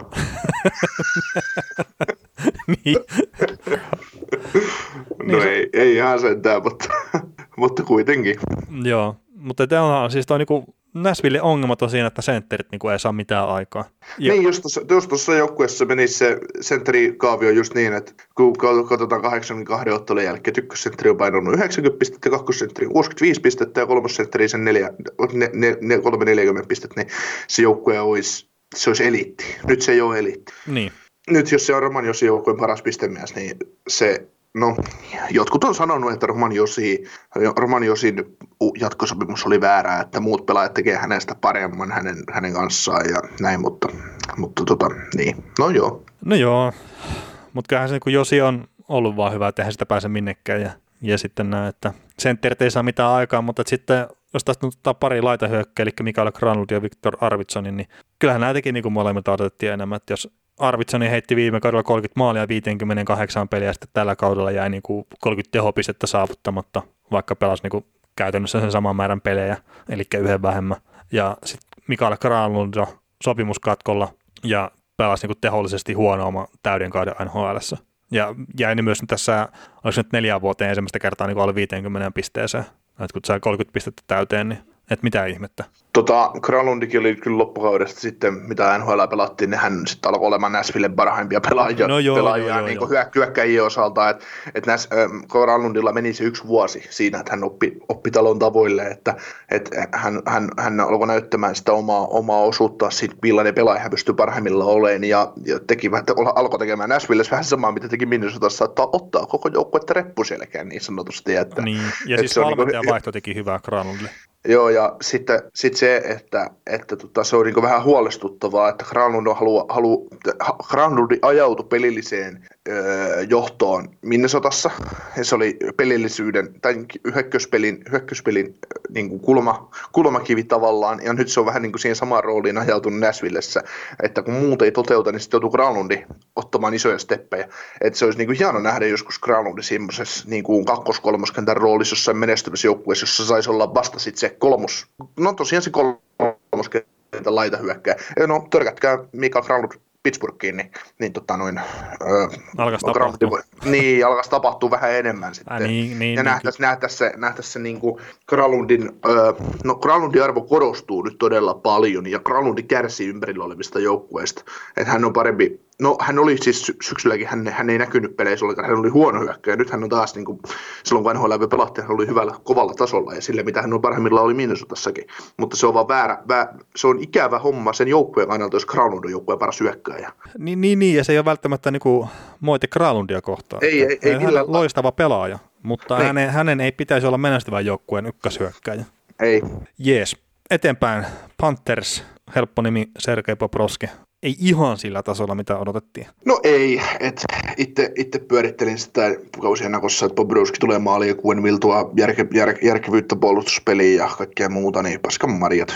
Vähän on, vähän on tapahtunut päinvastaisia asioita, että et nostin, nostin Floridan ihan top, top kolme jengiksi tuossa divisioonassa, ja taitaa nyt neljäs ollakin, mutta, mutta, mutta ei, ei siis Bobrovski on pelannut niin paljon alle tasonsa mitä voi ja, ja muuta, mutta... Toki mutta, siis ei se joukkuekaan aina ihan semmoisia niin parhaita eväitä anna siihen peliin, että... No ei, mutta jos tässä on viime vuodet haukuttu sitä, että Kurpert Luongo on vähän paska. Että kun se joukkue ei menesty, kun niille ei maalivahti, ja niillä on maalivahti ja tilanne on ihan sama. Niin, niin, niin, ja siis se, että ne Trosekin myy sieltä pois, niin se osoittaa, niin kuin, ne lähtee tekemään muutosta siihen runkoon. Niin. Ja, ja niin, niin kuin tyhmimmät ohut, mitä on niin kuin näkynyt, että ne myy Barkovin pois sieltä. Niin, Sparkovin, Sparkovin kauppa, mistä Toronto on puhuttu tota siitä asti, kun se on trattattu tuonne Floridaan, että no ei nyt ihan, mutta... Niin, niin mutta se, se vaan, että jos on niin kuin siinä tilanteessa, että ne Parkkovin pistää lihoiksi, niin sitten, että miksi tuo Poproski ylipäätään hankittu sinne? Mm, ja isolla rahalla. Niin, että, mutta että se, siinä organisaatiossa on jotain isoja ongelmia, ja se ei ole kyllä välttämättä niin kuin valmennuksesta kiinni, tai sitten edes tuosta niin maalivahti tai niin Eikä... itse, itsessään, vaan että se joukkue pitää saada sitoutumaan kokonaisuutena paremmin siihen tekemiseen. Joo, ei, eikä muuten GMstä kiinni se homma. Että tota, että se on niin kuin, varmaan urheilupuoli siinä on niin kuin sillä ihan kunnossa, mutta se vaan, se vaan Öö, tässä on se ongelma, että mä luulen, että Florida on liian kiva paikka pelata. No se voi olla. Se on yksi semmoinen asia, että, että tota, pelaajat haluaa mennä pelaa Floridaan, koska on aina lämmin, on aina kesä, on nätti, nätti mennä. Se on tavallaan se on sitä, sille, sille organisaatiolle, mekin naureskellaan sillä aina. Mm. Me ei pidetä Panthersia minään. Se on nyt on, se nyt pelailee tässä sarjassa. Se on kerran ollut Stanley finaaleissa 90-luvulla. Se pelailee tässä sarjassa mukana. Se on sellainen paha, joka tippuu viimeistään toisella kierroksella pois pudotuspeleissä. Niin. niin se on, niin kuin se, se on se, mä luulen, että se on suuri ongelma. Ja, ja tota, minkä takia Sergei Bubrovskin tasoinen huippumaalivahti sainaa Floridaan? Eikö se halunnut niin nimenomaan jonnekin paikkaan, missä on venäläinen yhteisö ja jenne? Niin. Florida oli yksi näitä paikkoja. Mutta siis se, mikä tuosta joukkueesta niinku puuttuu ja mitä Parkkovi ei tule välttämättä ikinä olemaan, niin on se sisäinen vaatimustaso pelaajien kesken. Ja, ja just niin kuin jos miettii Pittsburghia, siellä on joukkueen kapteeni Sidney Crosby, mikä on yksi NHL kaikkia oikein parhaimpia pelaajia, niin se näyttää edestä joka ikisessä harjoituksessa, että mikä on tämä vaatimustaso. Niin, niin se, se, sano, se, se, ärä, se ärähtää jäällä, niin se Mike Sullivankin seisoo asennossa. Ja niin, mutta että siis mulla on semmoinen fiilis, että Panthersista puuttuu se kaveri. Ja, ja se niin kuin, että saako sitä ikinä mistään, niin se on niin mielenkiintoinen nähdä, mutta että ne tarvii sen jonkun suunnan näyttäjän siihen organisaatioon. Niin, ja, ja ei se vaan niin loputtomiin tuo joukkue ei voi vaan olla semmoinen, että sinne ne äh, rupusimmat ufat saina, no Bobrovski ei ollut rupusin ufa, mutta se, että et semmoinen niin kuin, niin, mutta siis ei se, ei se voi olla semmoinen paikka, että kun Jaager haluaa mennä, niin se menee pelaa Floridaan. Niin. Ei se voi olla semmoinen paikka, mihin menee se viimeinen ufa niin sanotusti sainaa, että sainaa sen kolme miljoonan diiliin ja, tai neljä miljoonan diiliin ja menee sinne. Onko siellä, mietitään jotain puolustustakin, niin siellä Ekblad, Strollman ja Jandl, mutta sitten mietitään Strollman ja Jandl ihan hyviä puolustajia näin, mutta tekin on vanhoja jo. Niin, kyllä, kyllä. Mutta joo, mennään eteenpäin, ei, ei paranneta Panthersin joukkuetta tänne enempää, mutta niin Calgary Flames, ja tästäkin saattaisi muutamiakin kavereita löytää, mutta otetaan hyökkäyksestä nyt ekana nämä Sean Monahan ja Johnny Goodrow. Goodrow viime kaudella 99 pistettä, tällä kaudella 58, Monahan 82 pistettä viime kaudella, tällä kaudella 48. Ja sitten jos otetaan pelkästään niin kuin tämän kaksikon maalit, niin 30 maalia vähemmän tekivät nämä kaksi nyt tällä kaudella yhteensä kuin mitä ne teki viime kaudella. Niin sieltä varmaan rupeaa löytyä syitä siihen, että minkä takia Galgary Flamesin toi hyökkäyspeli yski vähän enemmän tällä kaudella kuin viime kaudella. Niin, tarvitsetko sitä enemmän sitten pohtia? niin. No otetaan tuo Mark Giordano vielä tuohon, että viime kaudella 74 pistettä, tällä kaudella 31. Niin, no okei, okay, 18 peliä vähemmän pelasi tällä kaudella, mutta tuskin se nyt olisi ihan viime kauden lukemiin tuossa niinku kirinyt sitten noissakaan niinku peleissä, mitkä jäi pelaamatta. Ja. Niin, jotenkin on käsittämätöntä, että Giordano on tehnyt myös joskus 74 pisteen kauden. niin, niin, niin kun miettii, miettii nyt kun kuulin sen haastattelua ja muuta, niin kun saanut vähän parempaa koppia tuosta puolustajasta, niin tota, se, mä, mä, mä, mielestä, mä mielestä semmoisiksi pakiksi, kun puhuttiin Curtis McDermittistä tuossa viime vai edellisjaksossa, että, että tota, pisteet tulee, nyt. pisteet, pisteet, tulee, sitä kautta sä voit saada 50 teopistet kauteen, että sä annat 45 kertaa, annat kiekon sinne, avaat ja hyökkäys sattuu päättymään, päättymään, niin. päättymään, päättymään maaliin, mutta sä hoidat kuitenkin puolustuspeli kunnolla. Mä, McDermott ei innostu siinä. mutta mut joo, mut siis en mä kuitenkaan Jordan on miele pelilliseksi, moottori, kiekolliseksi moottoriksi tuossa joukkueessa. Joo. Ylipäätänsä niin kuin, voisi tuossa joukkueessa olla, mutta en mä mielestä niin kuin, pelaajana sellaiseksi. No ei, ei se nyt semmoinen Erik Carlson ole, mutta on se nyt kyllä niin kuin ihan hyvä, hyvä kiekollinen puolustaja. On, et, on, on, on, on, ja, ja tota, mainitaan nyt äh, Jordanin kohdallakin, niin viime kaudella he 17 maalia, tällä kaudella 5, niin sitten kun ottaa Monahan, Kudrow, Giordano tuohon mukaan, niin 42 maalia vähemmän. Toi kolmikko pelkästään. Se on aika paljon. Niin, se on peliä kohden puoli maalia. Se on järkyttävää lukema, kun tätä varpea tolleen niin pohtii. Siis puoli maalia per se on paljon. Se on todella paljon. On, on. Että ei, ei siinä, siis okei, okay, kausi jäi vähän kesken, mutta siltikin, niin ky- kyllä se on niin tosi paljon, paljon maaleja. Ja siis niin kuin, jos katsoo, että Calgary Flames oli siellä 20 tehdyissä maalissa, sillä oli 210 tehtyä maalia tämän kauden aikana. Niin sitten jos siihen heittää se, sanotaan vaikka 30 maalia lisää, että ottaa huomioon vähän, että se kausi jäi kesken, niin kyllä mä että se 240 maalia sitten, se on vähän eri syöllä tuolla sitten niin kuin tehdyissä maaleissa. Ja, ja. Mutta ei, ei, kai, ei kai siinä tota, katsotaan. Se on itse asiassa 240 maalia just toiseksi nyt NHL. Sen verran se vaikuttaa. niin. Että kolme, kolme isoa pelaajaa vähän sukeltaa. niin, mutta joo, tota, hypätäänkö New York, New York Rangers ja tästä nyt tämä meidän suosikkipuolustaja Jacob Trubani. Kumma juttu. 55 pistettä viime kaudella tuolla Jetsissä, niin tällä kaudella nyt ei ihan niin kovaa saldoa saanut sitten New York Rangersissa. 27 pistettä vaan kiitoksena siitä, että teki tuommoisen kevyehkön sopimuksen, onko se 8 kertaa 8 milliä. Vai se ei, äh, ei kun meni treidissä, niin voi olla kahdeksan juu. No joo, tai siis niin kuin ne treidassa ja se teki sen sopimuksen. Joo, niin, niin joo. Joo, vapailta et voi tehdä kuin seitsemän vuoden joo, sopimuksen. Joo, ja sehän hetki nyt tuossa olla RFA-pelaaja vielä jo kaikkea. Niin, niin. niin. Mutta joo, siis 27 tehopistettä tällä kaudella ja viime kaudella pelkästään tuli 25 syöttöä tasakentällisiä, että ihan pikku ero. Ja, ja se, se, mikä niin voisi äkkiseltään kuvitella tietenkin, että no okei, Jetsi on tehnyt viime kaudella enemmän maaleja kuin toi, mitä Rangers teki tällä kaudella, mutta paskan maarit Rangers on tehnyt enemmän niin kuin maaleja suhteessa tällä kaudella per peli kuin mitä Jets teki viime kaudella. Että ihan si- sieltä ei löydy selitystä tuohon Trupan tippuneisiin tehoihin. Joo, Trupan kohdalla mä luulen, että en tiedä, ollaan, en muista ihan tarkalleen olenko sanonut tai ollaan puhuttu tästä aiemmin, mutta tämä sopimus voi näyttää tosi hyvältä viiden vuoden päästä. Niin, jos se palkkakatto nousee.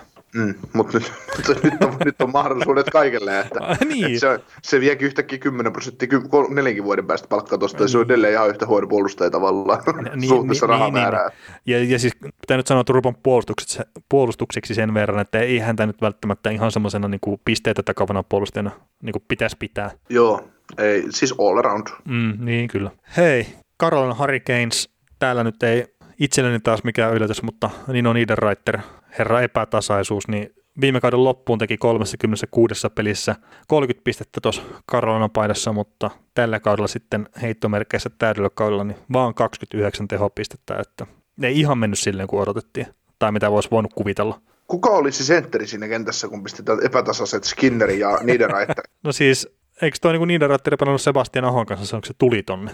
Ja sai varmaan kyllä aloittaa siinä myös niinku tälläkin kaudella, mutta jos et mistään tee maalia, niin pakko se jossain kohtaa ottaa pois. Joo, mutta ku, mikä, tota, mikä siinä on hyvä sentteri tähän epätasaisten kenttään? Ai niin epätasaisten kenttää hyvä Niin, sentteri. niin, että pistät niiden Reiterin ja Skinnerin laitoihin, niin kenet sä pistät sentteriksi, että sä saat yhtä epätasaisen, yhtä epätasaisen kaveri. Tuleeko sillä kylmintä mieleen? Lähinnä mä mietin sitä, että, että se olisi niinku just varsinkin niinku kammottavaa, kammottavaa pelata, niinku, pelata mitään hokikeemää tai mitään muuta, että sulla on niinku peli, että nämä kaikki voi pakuttaa sen 2 plus 3, mutta sitten sit tulee sellainen peli, että voi tulla pitkä aika, ei kuulu, ei näy. Ei vit, nyt kyllä löy vähän tyhjää ton kanssa, mutta et varmaan tietenkin heti kun lopettaa nauhoituksen, niin keksii jonkun, jonkun nimen, mutta ei tältä kaudelta ei tule kyllä ihan tälleen kylmiltään mieleen ketään semmoista niin kuin herra epätasaisuutta senttereiden puolesta. Tai no itse asiassa Näsvillessähän sä voit ottaa parikin kaveri, Matt Dusein.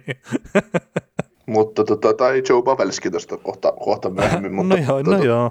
Mutta joo. Joo, ja ei siinä siis toinen kaveri, niin joukkueen kapteeni Jordan Stahl, niin toi 27 pistettä aika vähän hänelle. Okei, teki viime kaudellakin toki vain 28, mutta että silloin pelasi vähemmän pelejä ja, ja näin, mutta itse jotenkin odotin enemmän Stahliltakin tällä kaudella. Mutta hänelläkin on ehkä se kahden suunnan pelaaminen se isompi rooli kuin se pisteiden tekeminen tuossa joukkueessa sitten. Joo.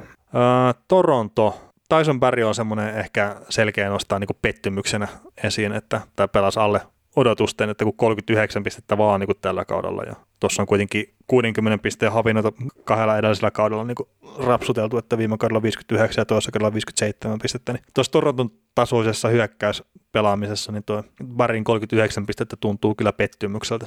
Niin, no kyllä mun mielestä toi John Tavariskin on jonkinnäköinen alisuorittaja tuossa joukkueessa. On, on, totta kai. Että, että, voidaan senkin sieltä nostaa, että vaikka ei siitä meillä mitään muistinpanoa, koska sä, sä oot nämä asiakkaasti tehnyt, eikä voi kaikkea muistaa, mutta kyllä mä John Tavares on kuitenkin pelaaja, jolta voi joka kausi odottaa 100 pistettä.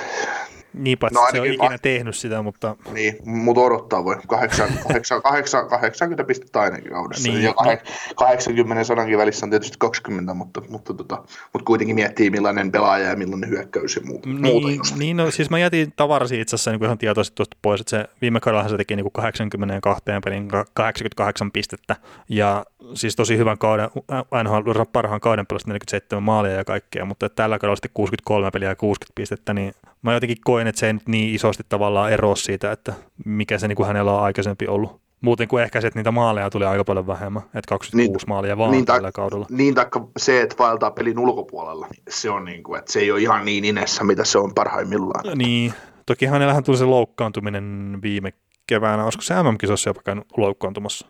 Ei ole ihan varmaa muistikuvaa tämmöisistä. Joo, siis jotenkin, no saattaa olla, mutta et kuitenkin, että hänellä oli loukkaantumista tuossa kuitenkin niin kesällä ja siitä oli jo spekulaatiota, niin kuin, että pystyykö pelailemaan siinä, kun kausi alkaa. Ja sitten Mitch Marner on jossain kohtaa pois ja kaikkea muutakin turbulenssia tuolla Torontossa ollut tällä kaudella. Niin ei, ei siinä ja näin, mutta että Barry mä niin nostin tuommoisena niin selkeänä ykkösenä tuohon tohon kuitenkin.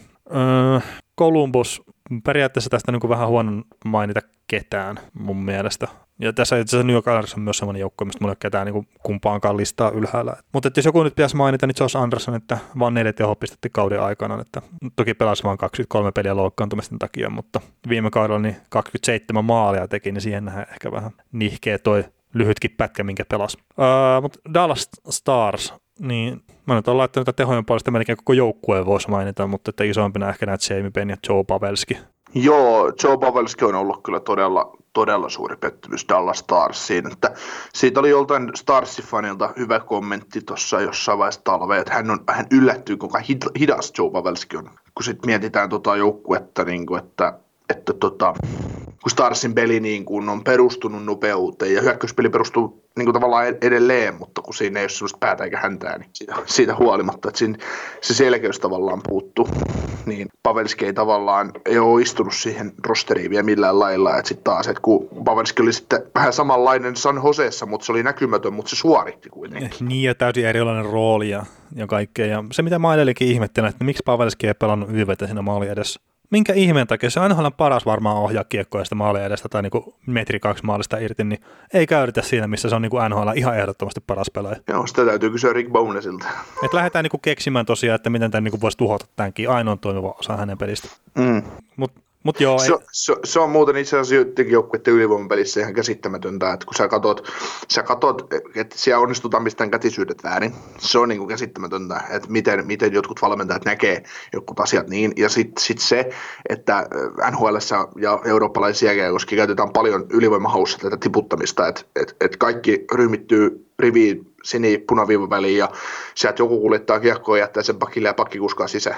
Niin sitten kun siellä on vastustajajoukkueelta, niin yksikään pelaaja ei ole enää siinä omalla sinisellä, kun ne on kaikki siinä punaviivan ja hyökkäyssinisen välillä kyttäämässä sitä pudotusta. Että koska se nyt hyökkää jättää sen kiekko. Ja sit, silti, että vaikka siellä on hirveä paine siinä kiekollisen sentteri, joka kuskaa, joka oli vielä viime kaudella Jason Spetsa, joka kuskaa sitä omaa om, kiekkoa omista punaisen päälle, sitten se jättää siinä jättösyötön taakse John Klingbergille, joka menettää ja sitten tuli 2-0 vastaan. 2-0 omi, omiin aina alivoimalla, että no ei aina todellakaan, mutta siis aina niin kuin riskit on valtavat, että mi, kun asia, mikä on helppo lue, lukea pois ja mikä tiedetään, mitä vastustaja tekee, se, siis se lukee edellisen päivän lehdessä alueelle. ne, niin, ne, taas tulee niin, tälleen.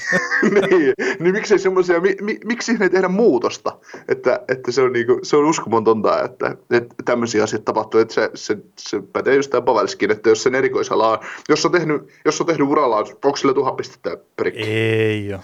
No mutta jos sillä on nyt se vaikka se 700 bongoa ja se on tehnyt niistä 540 saakeli maali edestä ohjaamalla, niin kyllä se nyt varmaan kannattaisi pistää siihen maali eteen ohjaamaan niitä kiekkoja.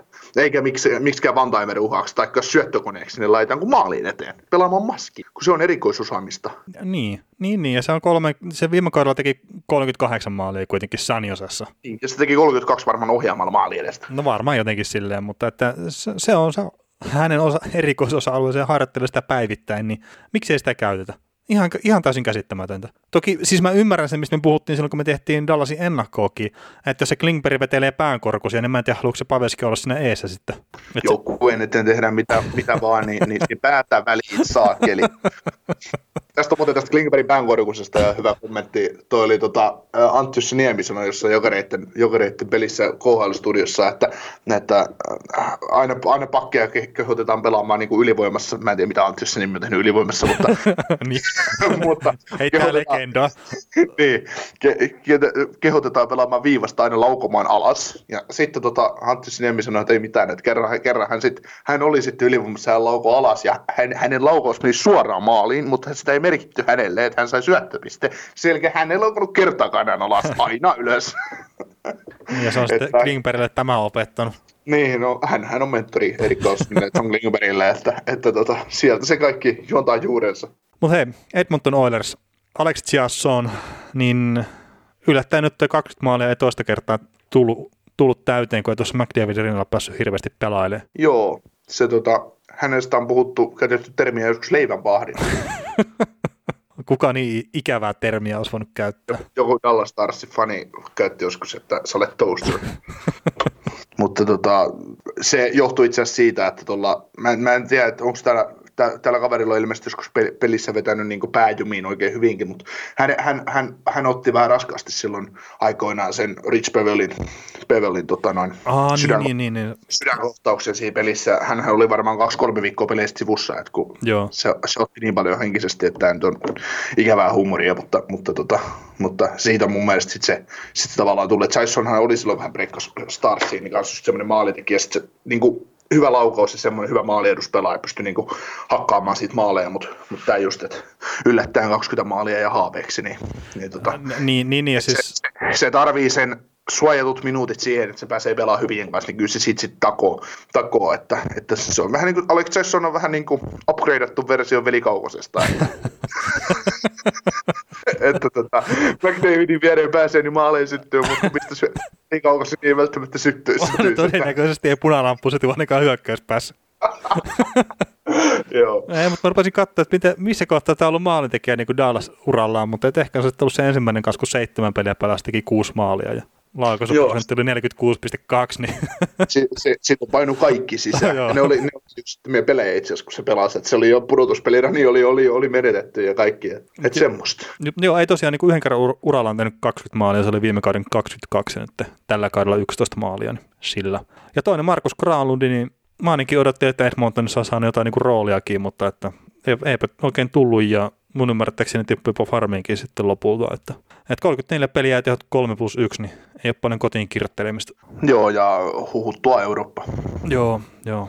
Ää, no sitten Flyersi, niin hashtag Flyersin pojat, ei tarvii varmaan mitään syytä olla. olla. Ja tota, hei, se Kostis Beher, niin tämä on mielenkiintoinen kaveri myös, että toisessa kaudella 65 pistettä, viime kaudella 37 pistettä ja tällä kaudella 12 pistettä, niin tällä saudella se menee viime kaudella, tai ensi kaudella sitten niin miinus kahdeksan pistettä, jos mun matematiikka pitää paikkansa. Niin, antaa omissa harhasyöttävistä vastaan painaa maaleja kahdeksan kertaa kaudessa, mutta ei tee yhtään hyökkäyspäähän, niin siitä sitten vaan merkitään miinuspisteitä. niin, Joo, no hyvin mahdollista. Mä en tiedä, mitä tuolle kaverille on tapahtunut. Niin en mäkään. Siis oli ihan huikea hyvä kiekollinen puolustaja silloin tuossa niin pari kautta sitten, mutta jotakin, jotakin on tapahtunut nyt. Että, eikö, eikö sitten ole itse luottamusta vai, vai mikä, mutta että todella erikoinen, että on, ne on noin hävinnyt kuvasta. Onko Flyersin pojat vieneet häneltä niin viimeisin ryhdin, niin, ja, ja. Äh, Washington Capitals, Braden Holtby, niin toi olen puhtaasti tilastojen puolesta niin uran huonoin kausi, että mitä niin nopeasti katselin niitä, että muuten ei välttämättä näistä niin kuin hyvistä joukkueista, jos alisuorittajia ei välttämättä hirveästi löydy, mutta että Holtbyn tuota nyt ehkä pystyisi nostaa esiin. niin me halutaan hiuksia silloin, kun me mennään Washington Capitalsiin, etsitään sieltä huono pelaaja. Ja sitten tämäkin on vähän niin kuin, jo, niin, tämä on just niin kuin sanoit, että pakko, jos joku on valita, niin Holtby, eikä Holtby on pelannut vähän huonommin, mutta, mutta kaikki, kaikki tietää Holtbyn taso, mitä se sitten on, kun pelejä ei tarvitse ruveta voittaa. Niin. Niin, niin kyllä. Mutta ei kai, ei kai siinä, ja siis varmaan Holtby on niinku, jos nyt, jos nyt tämä kausi nyt ei jatku, niin se on pelannut viimeisen pelissä Caps-paidassa, ja jos jatkuu, niin no katsotaan sitten, että kuka pelaa ja mi- missä kohtaa, mutta eiköhän tuossa ala ole niin kuin Holtbyn toi Capitals-ura tosiaan aika lailla taputeltu hiljaa. Joo, ja jos, ja jos palkkakatto pysyy 81,5, niin todella vai jatkuu Washingtonissa. Mm, niin, niin kyllä. Washingtonin toi kaveri on torjunut Stanley Cupia ja, ja hän voi jatkaa urassa sitten jossain muualla. Ja joku on viritellyt hienoa isoa huhua, että Edmonton Oilers olisi kiinnostunut. Okei, okay. parhaillaan ihan älyttömän hyvä maalivahti. Kyllä. Öö, Tampa, no tämä on niinku taas semmoinen, että viime kauden perusteella niin varmaan puolet joukkueesta voisi nostaa tuohon niinku silleen mukaan kertaan. Viime kausi oli niin loistava ja tämä kausi ei ollut niin loistava, mutta että kuitenkin on sitten taas yksi ihan kärkijengejä, että, että vähän on niinku sokaissut ehkä se viime kausi tota hommaa, mutta niin Janni Kurde, tai ja, niin, Janni Kurde, miten, miten toi nyt lausutaan, niin olisi ehkä semmoinen, että pari kautta on laskenut taso, että jos toisessa kaudella 64 pistettä, viime kaudella 48 ja tällä kaudella 30 pistettä ja nyt jää ensimmäistä kertaa myös alle 20 maaliin, kun teki vain 10 maalia, niin siinä on silleen niin kuin kallita taaloja kiinni tuossa kaverissa. Ja niitä on ihan jonkun verran sitten kuitenkin. Niin, se on tota, jossain kuviossa lopu, mä oon ainakin maininnut, että se on niin irrotettavissa oleva pelaaja tuosta jengistä, että kun palkkakattoon tarvitaan tilaa ja, mm. ja varmaan onkin, että, mutta sitten vaan, että kuka huolii, niin Niin yli 5 miljoonaa on kuitenkin palkka tosiaan. Että, et, et, et siinä, mutta että, tietenkin hänelläkin saattaa olla sellainen tilanne, että kun Tampa joutuu tekemään kovia päätöksiä, niin sitten ensi kaudella saattaisi olla ehkä vähän enemmän roolia tarjolla, niin voisiko sitä kautta sitten löytyy ne tehot taas. niin, paha, paha sanoa. Niin. Paha sanoa, että kun mä mielen ton kaverin aina sellaiseksi, sellaiseksi tota Beatlesiksi syökkeeksi hyväksi sellaiseksi. No, no joo, siis Eh- sama. Ja ehkä, ehkä bottomisiksi ehkä, mutta, mutta se on just, että kun toi kaveri on niin irrotettavissa, kun sinne just raj, rajattiin jostain syystä Parkki Goodrow ja Blake Coleman sisään, niin sama, sama, saman tyylistä kaveria, niin to, toi on helppo irrottaa, jos se hänet vaan joku huoli. Niin, niin, niin kyllä. Ja siis Mut nämä on kyllä- ehkä semmoisia kavereita, mille ei pitäisi maksaa liikaa just niinku missään tilanteessa. Mutta mut, mut Jani Koetki on varmaan tuolla joukkueella vähän semmoinen. Ö, Steve Eisterman, kun on tehnyt sopimusta hänen kanssaan, niin on ollut pattitilanteessa, että kun jätkä on pelannut niin hyvin, niin et, et sä oikein vitti ilmaiseksi sitä päästä. No se se on. on semmoinen, että sä haluat sen pitää sun joukkueessa, mutta kun sä tiedät, että, että se ei pysy, pysy halvalla ei, ja sille kuuluu vähän niin kuin antaa sitä rahaa, niin sitten se vaan niin kuin, Sitten sä vaan toivot, että se tavallaan pysyisi sillä tasolla, mutta niin. se, on sitä, se on sitä jääkiekkobisnestä. Niin, niin, niin, kyllä, mutta nämä on tavallaan niitä sopimuksia, mitä annetaan siinä kohtaa, kun ollaan voitettu jotain. Mutta että se nyt on ihan eri keskustelu sitten. Mutta kyllä mä pidän niinku suurimpana niinku alle odotusten pelannut kaverina Nikita Kutserovia, että kuitenkin 68 peli vai 85 pistettä, että se on niinku aika suuri tason lasku viime kaudesta, että viime kaudella kuitenkin yli puolitoista pistettä per pelitahdilla, että nyt on tippunut yhteen kahteen viiteen per peli, että vähän voisi miettiä, niin, että, niin, että niin. mitä, tekee, mitä tekee kesällä ja mitä oheisharjoittelu pelaa, että kuitenkin 33 maalia, viime kaudella teki 41. Niin. Et, et, et miten, ja, täydellä kaudella on noin 100 pistettä tehnyt ja viime kaudella se joku 125, vai mitä se teki? Niin... 128 viime Joo. kaudella, että ja kuitenkin 87 syöttö viime kaudella, nyt vaan 52. Että kyllä vähän voisi vähän vois miettiä, laukaisuprosenttikin on laskenut huikeasti 16,7-15,7. Että vähän voisi niinku miettiä, että et jatkossa keskittyy harjoitteluunkin vähän enemmän, että jos, josko, josko tehot taas löytyisi. Mutta muistatko, mitä joskus keskusteltiin Nikita Kutserovista ja hänen pisteistä?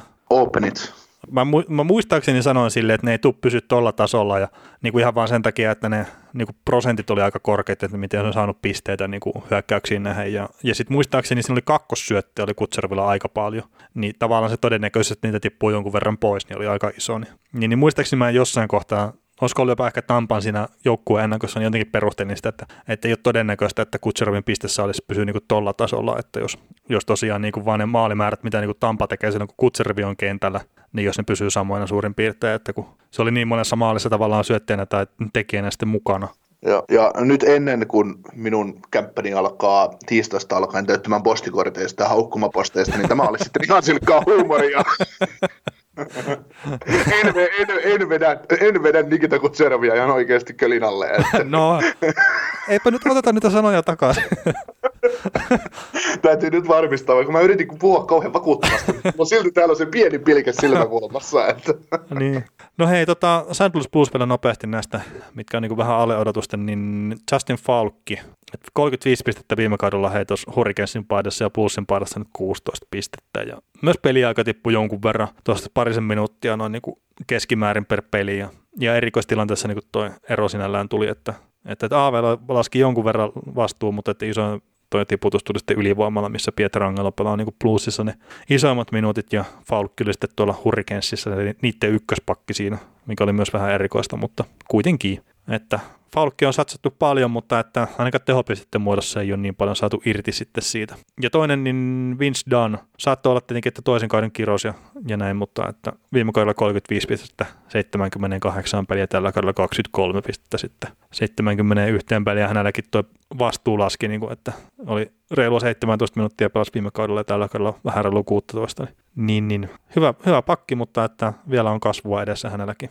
Joo, ja mitä tässä tuli tuohon Folkiin, Folkiin katsottua, että 2014-15 82 peli 49 bongoa Carolinassa ja miinus 19. Sen jälkeen lyötiin numero, numero rintaan, niin pelimäärät tippuu, tehot tippuu, miinukset pysy samoina tai kasvo. että nyt sitten nyt sit ollaan St. Niin St. Louisissa niin tultu sitten tähän 69 peli 16 bongoa, niin uh, kyllä se tää, tää, tää toi Folkinkin diili sitten loppupeleissä olla, että kun mä, mä oon mieltänyt hänet aina kiekkolliseksi puolustajaksi, mutta... Mut, Sama. Niin, että et, et, et, kyllä se varmaan on vähän liikaa toi, mitä hänelle maksetaan siitä, että häneltä voi odottaa 30 pistettä. Niin, ja siis Falkista kyllä jäänyt se, no siitä nyt varmaan rupeaa olla jo joku viisi vuotta tai jotakin, mutta enemmänkin, mutta että joku kauden alku, kun se niinku tuntui, että se tyyli joka pelissä teki maali.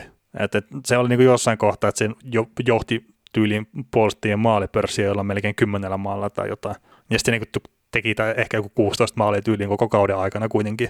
Niin se, sieltä on jäänyt se kuva, niin että Falkki on hyvä kiekullinen puolustaja, mutta että ei sen mitkään tilastot ikinä oikein ole kuvastanut sitä, että se olisi niin kuin mikään loistava kiekullinen puolustaja. Et sillä on yksi hyvä kuumaputki, minkä mä muistan, ja muutenhan se on ollut semmoinen niin kuin aika perus, peruspakki silleen, että ehkä enemmänkin sitä niin kuin hyvää kahden suunnan peliä ja näin, ettei niinkään sitä ylivoiman primusmoottorina pyörimistä jne. Kyllä.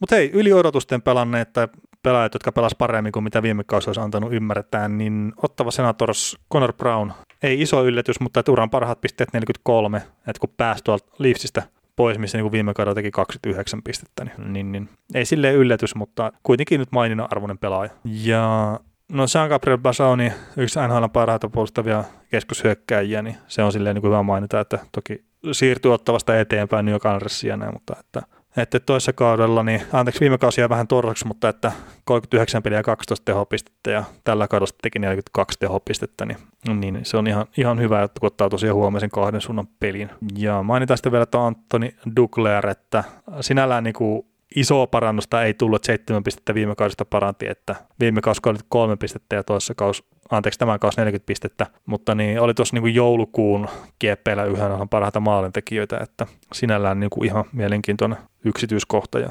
joulukuun tehot niin 13 peliin, niin 11 plus 5, että 16 pistettä, niin se on ihan jees. Toki meinaa myös sitä, että sitten aika kylmää on ollut tuossa muuten tota, niin kuin kauden aikana, että jos 16 pistettä tekee yhteen kuukauteen ja 40 pistettä koko saldo. Joo, Duglerikin on, on tota noin mielenkiintoinen kaveri, että nyt alkaa sitten vasta puhkeen tavallaan kukkaan, kukkaansa, että, että, että hänestä on kuitenkin odotettu jotain, kun hänet aikanaan, aikanaan tonne Rangersin varattiin ja sieltä Arizonaan kaupattiin, mutta, mutta, tota, mutta on niinku tarvinnut, on tarvinnut niinku hakea paikkaa NHL, nyt hän, hän niinku käytännössä viime kaudella siirtyi aika niin kuin hyvässäkin kaupassa Ottavaa, että hän on Ottavalle ollut niin kuin arvokas pelaaja, ja nyt mietitään, että millaisen sopimuksen hän saa kesällä. Että. Mm, mutta toki niin kuin, no siis sanotaan näin, että jos Dugler tekisi kauden alkupuolikkaan perusteella sopimusta, että kun ensimmäistä 33 peliä niin kuin tuli 18 maalia, 7 syöttöä, eli 25 pistettä, niin se olisi varmaan aika arvokas lappu. Mutta sitten kun ottaa tämän jälkimmäistä 33 peliä, että se teki 5 plus 10 niissä, että 15 pistettä, niin se vaan pitää ehkä ottaa huomioon vielä tämän kaverin kanssa, että pientä epätasaisuutta on ja tosiaan sitä niin kuin, jonkunnäköistä harjoittelua, että mitä vaatii olla NHL tasaisesti hyvä pelaaja. Mm. Mä, jos mä olisin Pierre Dorion, niin mä tekisin tälle kaverille kaksi vuotta ja kolme ja puoli miljoonaa per kausi. Joo. Mut...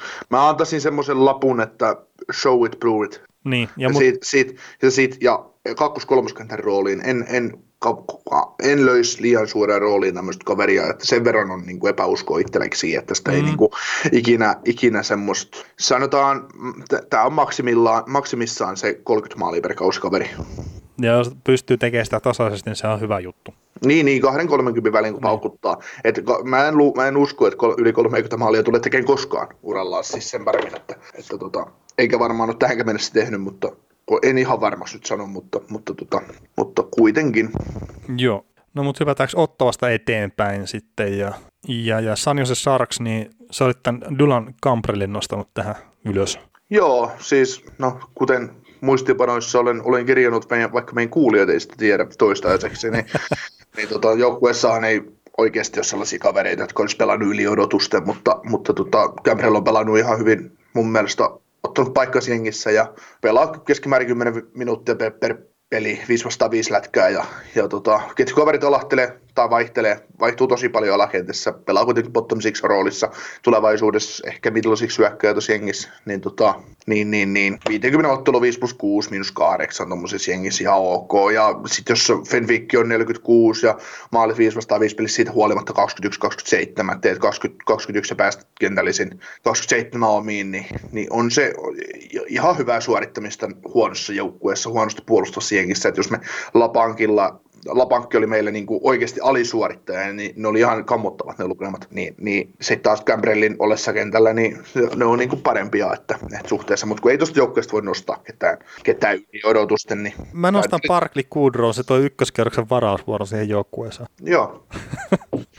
Joo, se oli, se oli kyllä. se, oli kyllä, se oli kyllä hyvä.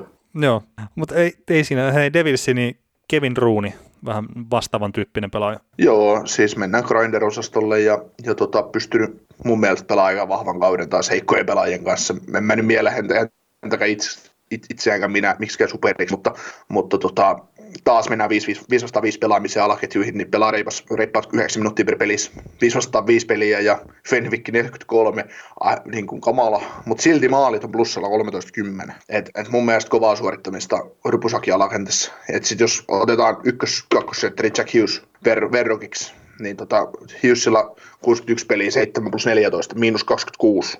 5 vastaan 5, tai 5 öö, pelaa keskimäärin 16 minuuttia per peli ja vajaa 12 minuuttia 505 peliä. 505 pelissä Fenwick 46 ja maali 17-33. että jos Hiussi, Hiussi pelaa kärkikentissä ja ottaa miinusta omiin oikein pirusti 505 pelissä, ja sitten toi pelaa alakentissä ruuni ja pystyy pelaamaan plussalla, vaikka niin kuin ottaa, ottaa, on pelin hallinnollisesti, peli pyörii omissa ehkä enemmän, niin, niin, niin kuvastaa sitä, että taas, että en mä, en mä New Jerseystäkään pysty oikein nostamaan ketään tiettyjä pelaajia yli. Et itse asiassa tota, Alan Nesradin, tämä nykyinen väliaikainen päävalmentaja sanoi hyvin tuosta Hissieristä, että, että tota, Taylor Hallista puhuttiin, että kuinka hyvä Taylor Hall on, oli niin kuin parhaimmillaan. Mm. Ja, ja tota, sitten kun meni, meni tota noin Arizonaan, niin oli vähän hakemista niin öö, Nesradin nosti esille Niko Hisserin armon tässä, että miksi Taylor Hallikin on pelannut niin hyvin, että siinä on niin pystynyt Hissier kasvaa, ja nyt kun Hall on pois, niin Hissier on pystynyt vielä nostamaan tasoaan siitä, että hänestä ei puhuta niin paljon, mitä pitäisi puhua, mutta on just tulevaisuudessa top 6 setteri. Totta kai ykkösvarauksen kuuluukin olla, että, että sitten sit, että et ja, no, ja nuori, nuori, tosi nuori pelaaja kuitenkin kyseessä, että pelaa niin todella iso rooli ja suoriutuu siis suhteellisen hyvin, vaikka tilastot ei ole sitä pelillisesti. Niin ja siitä hän puhuu, että se on niin kuin, etenkin siinä puolustuspäässä, niin sitä ei niin ymmärretä, miten tärkeä pelaaja se on ja, ja tällä, että se kokonaisvaltainen peli on, on hyvä sitten Hisierillä. Uh, Chicago Blackhawks, Tätä on helppo ehkä nostaa, vaikka nyt ei olekaan viime kaudella mitään NHL-statseja, mutta Dominik Kupalik, että 30 maalia tulokkaana – niin tämä nyt on silleen, tuli katseltua noita niin kuin kupalikinkin tilastoja niin kuin ihan koko ura-ajalta, niin, niin, niin tämä on nyt kuitenkin tuolla niin kuin HC Blenzen joukkueessa, U18-joukkueessa huom, niin edellisen kerran tehnyt 30 maalia urallaan, niin kuin missään joukkueessa, ja tämä on niin kuin 2010-2011 kaudella. Et nyt sitten muutama vuosi on mennyt siitä eteenpäin ja se on, oliko se OHL vai VHL pelannut kumpaa jompaa. Se ei sielläkään tehnyt 30 maalia, mutta sitten totta kai, että heikin tulee NHL, niin siellä paukuttaa 30 maalia sitten rikki. Ehkä pääsi paremmin pelaajien kanssa pelaamaan. Ai siitä se vaan johtuu. no, ei, voi, ei voi johtua. Mutta ei. tota, kyllä siis Kubalikkia, niin häntä arvostetaan kyllä tosi korkealle. Mm. Ainakin mitä nyt Central Noonia on kuunnellut, niin ainakin nostetaan, että virtuosimainen hyökkäjä ja hyvä laukaus. Kyllä, kyllä. Mutta hei, tällä vuosituhannella vain 14 tulokaspelaajaa on pystynyt tekemään 30 maalia tai enemmän tulokkaana niin kuin yhden kauden aikana ja Kupalik on yksi näistä, mutta sitten jos ottaa mukaan niin tulokkaat, mitkä on pelannut tulokastatuksella niin useammalla eri kaudella, niin sitten se määrä nousee 20. Ja tässä nyt on tämmöiset kaverit kuin Anders Lee, Dustin Penner, Janni Quarde, Mark Stone, Brock Bowser ja sitten Mike Hoffman, jotka on niin pystynyt tekemään sen 30 maalia myös tulokkaina, mutta ne on sitten saanut pelaa parilla eri kaudella niitä pelejä, kun se 25 peliä taitaa olla se niin virallisen tulokkaan määritelmä. että sen yli jos pelaa, niin sitten ei ole enää niin seuraavalla kaudella tulokas. Ja tota, maalivahti Corey Crawford, niin vaikeita, niin terveellisesti vaikeita pari viime kautta ollut, ja Chicagon sysipaska puolustuspelaaminen jne, niin siihen nähdään Crawfordin tilat on tosi, Crawfordin tilastot on tosi hyvät ja itse asiassa jopa paremmat kuin Robin Lehnerin, niin silleen niin kuin mun mielestä ihan hyvä nostaa esiin kuitenkin. Joo, Crawfordi on niin kuin päässyt takaisin sitä lähelle, lähelle sitä tasoa, mitä hän on niin kuin ollut. ollut. Et tietysti enää ei sille elittitasolla, mitä parhaimmillaan tietysti uralla on ollut, mutta, mutta niin kuin, toi on just semmoisella tasolla, että se voi saada vielä sen yhden kahden vuoden jatkon tonne ja, niin, ja pysyä, pysyä. Mm, jos vaan haluaa. Niin, mutta se, se vaan niin kuin tosiaan hyvä niin kuin ottaa huomioon, että, että käytännössä noin niin kuin Crawfordin lukemat on kauttaaltaan paremmat kuin mitä noin Leeneriä. Leeneriä on kehuttu kyllä niin kuin ihan estoita tässä meidänkin podcastissa. Kyllä. Minusta Wild, niin täältä toi Kevin Fiala, niin nostin, että yli odotusten pelanneeksi. Tässä itse asiassa viimeiset 20 peliä niin tekee sen, sen jutun, että okei, siis koko kaudella 54 pistettä, mikä on uran parhaat pisteet, ja viime kaudella oli 39. Mutta sitten se viimeiset 20 peliä, niin tehot 14 plus 13, eli 27 tehopistettä. Niin jos se Fiala pystyy tota lentoa jatkaa nyt sitten ensi kaudella, niin tulee olemaan semmoinen pelaaja, mitä kannattaa ehkä näihin fantasy-hommiin, hokikiemään jne. Niin ottaa, että varmaan saa niin kuin halvalla niin sanotusti ostettua vielä, vielä tuossa niin alkukaudesta, mutta sitten hinta nousee. Joo, tällä hetkellä varmaan niin kuin minusta voitti ton kaupan Fiala niin. ja Kralunin kanssa, että näyttää voittajalta. Että, Toki mutta... lyhyt pätkä 20 peliä. Mm. Ja teki viimeisen 20 peliä 27 pistettä, mutta että ensimmäiset 44 peliä niin otti tasan samat 27 pistettä, että, että mikä se on se oikea taso sitten, niin sen on näyttää aiko. Mm. Mutta itse asiassa Bill Kerrin kehui ihan älyttömästi kyseistä pelaajaa haastattelussa, että, oli sitä mieltä, että Fiala on löytänyt semmoisen itseluottamuksen tason, mitä hänellä ole aikaisemmin ollut, ja se näkyy pelissä. Ja, ja tietenkin, että yli piste per peli, kun takoo tuolla, niin se on aina kova juttu. Ja samassa haastattelussa Keri nosti just esille sen, että, että kun sä pääset siihen tiettyyn moodiin itseluottamuksessa, koska se kaikki on helppo. Niin. Sä, sä näet eri lailla peliä, sulla ei ole kiire mihinkä siellä jäällä ja, ja kaikki menee hyvin, mutta sitten kun on vähän vaikeampaa, niin jos se kiekko nyt tulee joskus mun lapaan äkkiä pois. Niin, niin kyllä. Ja Fiala on just sen tyylinen pelaaja, että se on niinku kuitenkin taitava sveitsiläinen, siinä on paljon taitoa, taitoa ja näin, niin se tarvii sen hyvän flown, että se pystyy olemaan hyvä pelaaja, koska sitten kun tämä pelaaja häviää kuvasta, niin et sä, et sä huomaa sitä pelissä. Mm, niin, niin tarvii tehoja. Nashville Predators, helppo Roman Josia, että tämmöisessä hyvin yskivässä joukkueessa niin teki oman pisteennätyksensä 65 pistettä ja, ja näin, niin se on käsittämätön suoritus mun mielestä. Mm, ja siihen nähden vielä, kun tarvii hyvän pakkipari itselleen, se pystyy niinku... sä, sä hirveän hyvin pääsit yli näistä joistakin asioista. Ei, mua, mua, mua, mua, mua, mua, niinku, mua sylettää se, että, että käännetään, käännetään, tota, käännetään asioita niinku oikeasti väärinpäin. Että, että toki no. huumori, huumorilla on rajansa, mutta se, että jos vetää tosissaan, niin se on, se on kamala. Joo, ja saattaa olla Norris voittaja kuitenkin tällä kaudella, että et ei siinä, mutta ei varmaan tarvitse enemmän perustella tota, ja hypätään Panthersiin, mistä me löydettiin myös yksi kappale pelaajia, mikä on pelannut paremmin kuin mitä olisi voinut olettaa, ja se on Noel Akiari, että 20 maalia NHL se kuitenkin sai kasattua, ja koko NHL-ura saldo on semmoinen 250 peliä NHL, ja uran maalisaldo on 38, ja se sisältää tuon 20 maalia, mikä tuli tällä kaudella, niin voi varmaan turvallisesti sanoa, että ei kukaan ottanut sitä tuommoista maaliryöppöä tällä kaudella. Joo, ja siis Floridan selostajat puhuu tätä ryöstönä Bostonista, että Bostoni hukkasi nyt hyvän pelaajan, joka näitä kauppasi. Ah, tämä päästi Akkiarin heille, että niin, joo. Jo, ja itse asiassa tähän Akkiariin liittyen, niin mä oon löytänyt uusia ominaisuuksia Instagramin nimisestä palvelusta, ja se niin ilmeisesti pystyy laittamaan palautetta silleen, että me ei niin nähdä niitä edes.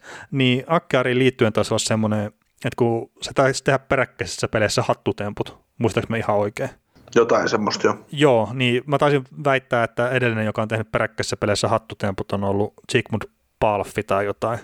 Joku tämmöinen siinä oli, mutta että mä olin jonkun niin kuin yksittäisen rivin tavallaan niin kuin skipannut sieltä, että Pavel Bure oli niin kuin tehnyt peräkkäisessä peleissä hattutemput niin kuin aikaisemmin, mutta Akkiar oli semmoinen pelaaja, mikä teki tai niin kuin Akkiari ja Palfionen, mitkä on tehnyt uran ensimmäiset hattutemput peräkkäisissä peleissä. Niin kuin, jotenkin silleen se oli. Joo. Mutta että tuli vaan mieleen tuosta, että semmoinen palautta oli tullut ja olin pikku tuommoisen kämmin siihen tehnyt, että ei olisi tarvinnut kuin lukea se hieno homma, mikä NHL on julkaissut, että siinä lukee, niin kuin, että ensimmäiset hattutemput, niin ei olisi tullut mitään virheitä, mutta se on joskus liian vaikeaa se lukeminen. Joo. Mutta hei, Vancouver Canucks, JT Miller, niin ensimmäistä kertaa uralla yli 60 pistettä ja ensimmäistä kertaa uralla myös yli 70 pistettä, sillä tosiaan 72 tehopistettä niin tekijä oli sitten myös kuuden pisteen erolla joukkueensa paras pistemies, mikä on myös pieni yllätys, että Elias Pettersson ei sitä ollut. Joo, on kyllä, sai meiltä paljon rapalaa, rapalaa ennen kautta. Ei J.T. Miller saanut rapalaa, Vancouver Canucks sai meiltä rapalaa, että mitä te teette, että happatte ykkös first rounderin Tampaan, Tampaan niin tämmöiseen pelaajaan, mutta se on taas, että varmaan niin kuin oikea rooli, oikea, oikein tyylinen niin kuin pelaaja tuohon organisaatioon, mm. niin tulosta tulee ja tiedetään, että personas varmasti sopii koppiin ja muuten ja, ja tiettyjä ominaisuuksia, mitä tuo joukkue kaipas, niin näistä se joukkue rakentuu, että, että tota, Ja ei se kaipaa syy... paskaa, vaikka tuo tulos on ollut erinomainen Millerillä. Kerrot, se on saanut halvemmalla. Niin, varmaan jo. Varmaan jo, kyllä se varmaan se kakkosella ja vitosella olisi saanut. Niin, varmaan vaikka kolmoskerroksella. Tämä on paljon pakkotilanteessa. Ei ole voinut mitään muuta tehdä kuin myydä jonkun pelaajan sieltä. Niin, niin. Kyllä. Niin, niin se, se, vaan, että miksi Vancouveri antaa sitten niin kuin sille, että me maksetaan premium-hintaa silloin, kun Tampa on oikeasti kusessa. Ja siis se, että Milleri on pelannut ennen paremmin kuin kukaan ikinä pystyy odottamaan, niin se ei niin kuin muuta tavallaan sitä mihinkään. Ei. Mutta Simbening puhuu hyvin, hyvin gm ennen Linea, että me ollaan heidän yk- ykkös, ykkös first rounderi ollaan käytetty ja, ja me ollaan saatu koko kauden pelaajat JT Millerin muodossa. Se on suoriutunut hyvin, että tarviiko Linella heidän tehdä mitään vahvistaakseen joukkuetta. Ja, ja tota, niin kun, silloin kun he spekuloi sitä, ja nyt mä en muista enää mitä Vancouver teki, hankkiko ne Toffowlin mutta, tota, mutta kuitenkin niin, niin, niin, niin puhuu sitä just hyvin, että he sai niin kuin kesällä, kun kauppa sykkösen menee, niin, niin tota, he sai koko kaudeksi pelaajaa, mikä on onnistunut hyvin, mutta, mutta joo, ei se siltä pois, niin kuin Millerin arvoa tuolle joukkueelle, se, on, se, oli, se, oli, se, oli, se oli liikaa maksettu Milleristä, mutta se on kääntynyt todella hyväksi niin kuin tilastojen valossa tuolle joukkueelle. Kyllä, kyllä. Ja toinen, mikä pitää nostaa esiin, niin Jacob Markström, että nosti itseensä mukaan vesinä keskusteluun. Ja vaikka se nyt on parantanutkin tässä muutaman viime kauden ajan ja silleen tasaisesti, niin tämä taso, mikä tällä kaudella nähtiin, on kuitenkin pieni yllätys sitten. Niin ja etenkin, eikä pelkästään perustilastoissa, vaan se, että kun katsotaan Mihan pelaamista, niin isoja torjuntoja vaihdosta toiseen, pelistä toiseen. Mm.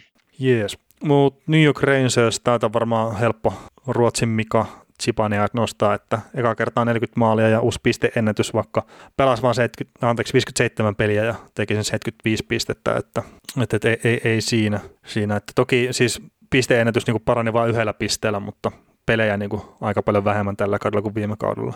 Niin, niin sikäli toi, mitä Chipa pystyy esittämään, niin me, ei me sitä nyt ole odotettu ja ollaan me vähän siihen malliin niin puhuttu tuosta Chipaneista, että emme odoteta oikein, että se tuolla tavalla kuin mitä se on jatkunut tai niin kuin millä, miten tällä kaudella meni. Mm.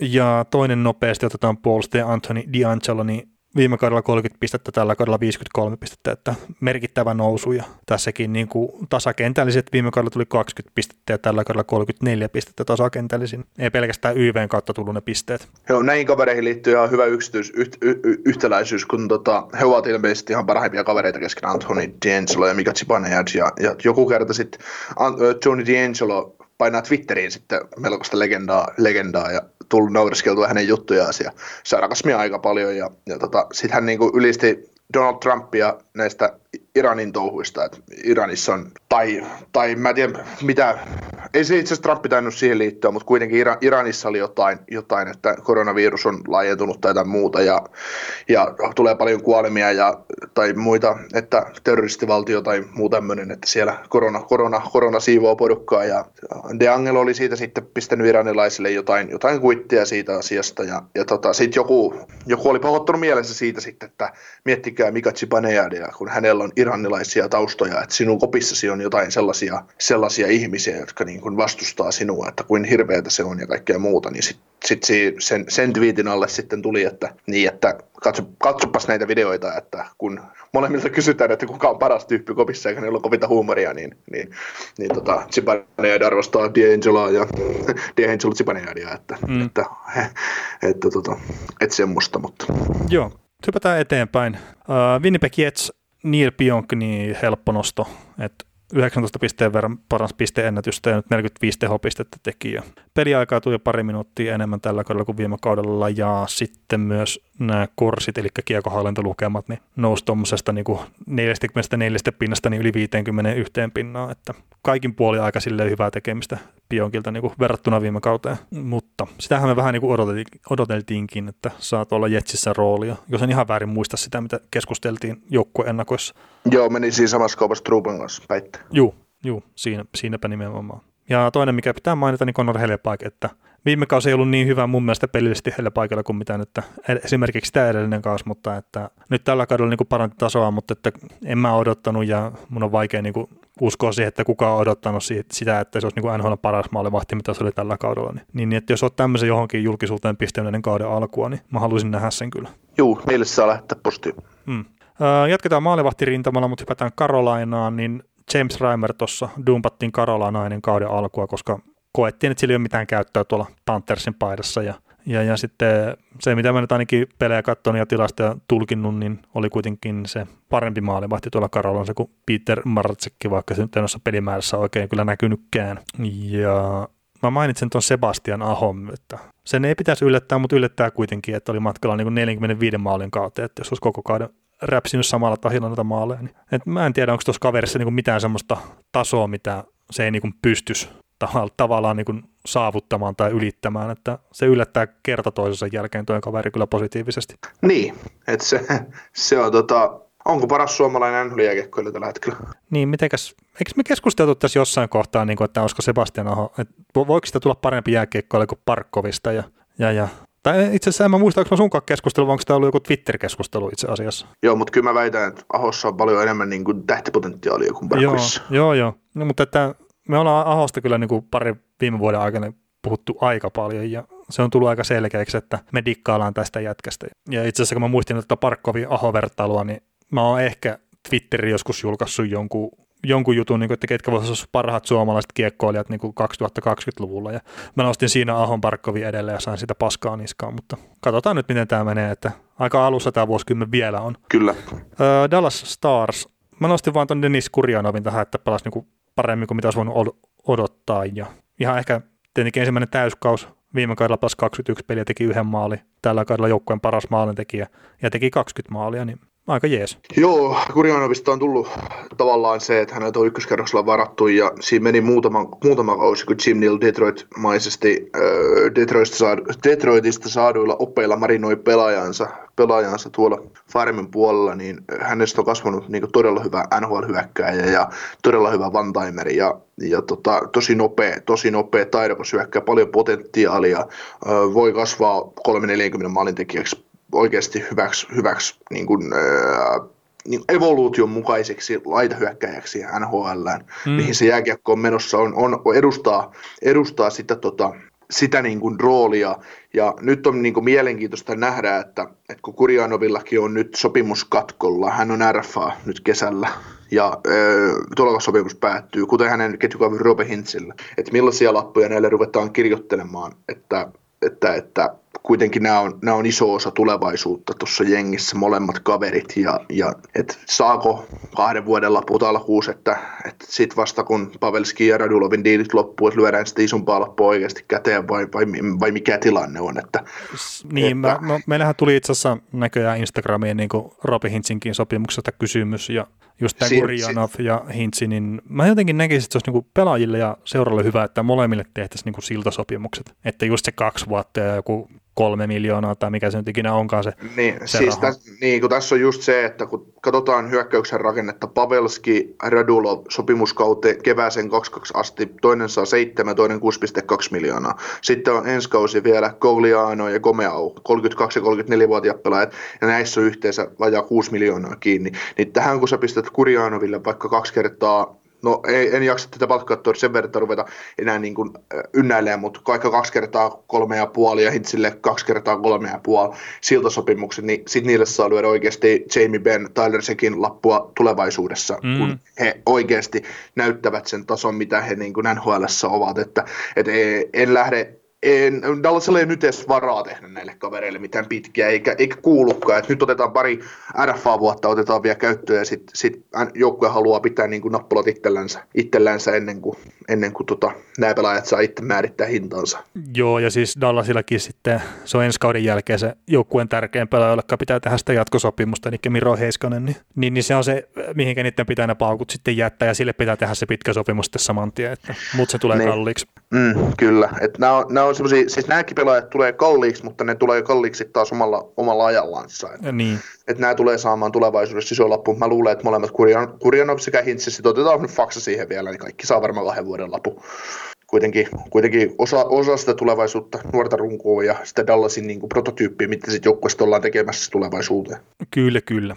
Ja hetkinen, Edmonton Oilers on seuraavana ja, ja, ja täältä Leon Drashaitelin voi nostaa, että Toki niin nyt pisteennätystä on paras vain viiden pisteen verran, mutta että 11 peliä vähemmän pelasi kuin tuossa viime kaudella. Nyt tällä tietoa, jos tuo kausi ei jatku, mutta se, että hän nousi niin kuin oman joukkueensa tehokkaammaksi hyökkäyksi koko NHL tehokkaammaksi hyökkäyksi, niin ei sitä nyt varmaan osannut odottaa. Ja, ja se on semmoinen parannus, mikä niin kuin pitää vaan mainita edelleenkin. Ja mainitaan tämä James Neal myös, että teki viime kaudella seitsemän maalia ja tällä kaudella toi sama maalimäärä tuli täyteen sitten kauden neljännessä pelissä ja tämä siitäkin huolimatta, että se ensimmäinen peli meni kiikarella.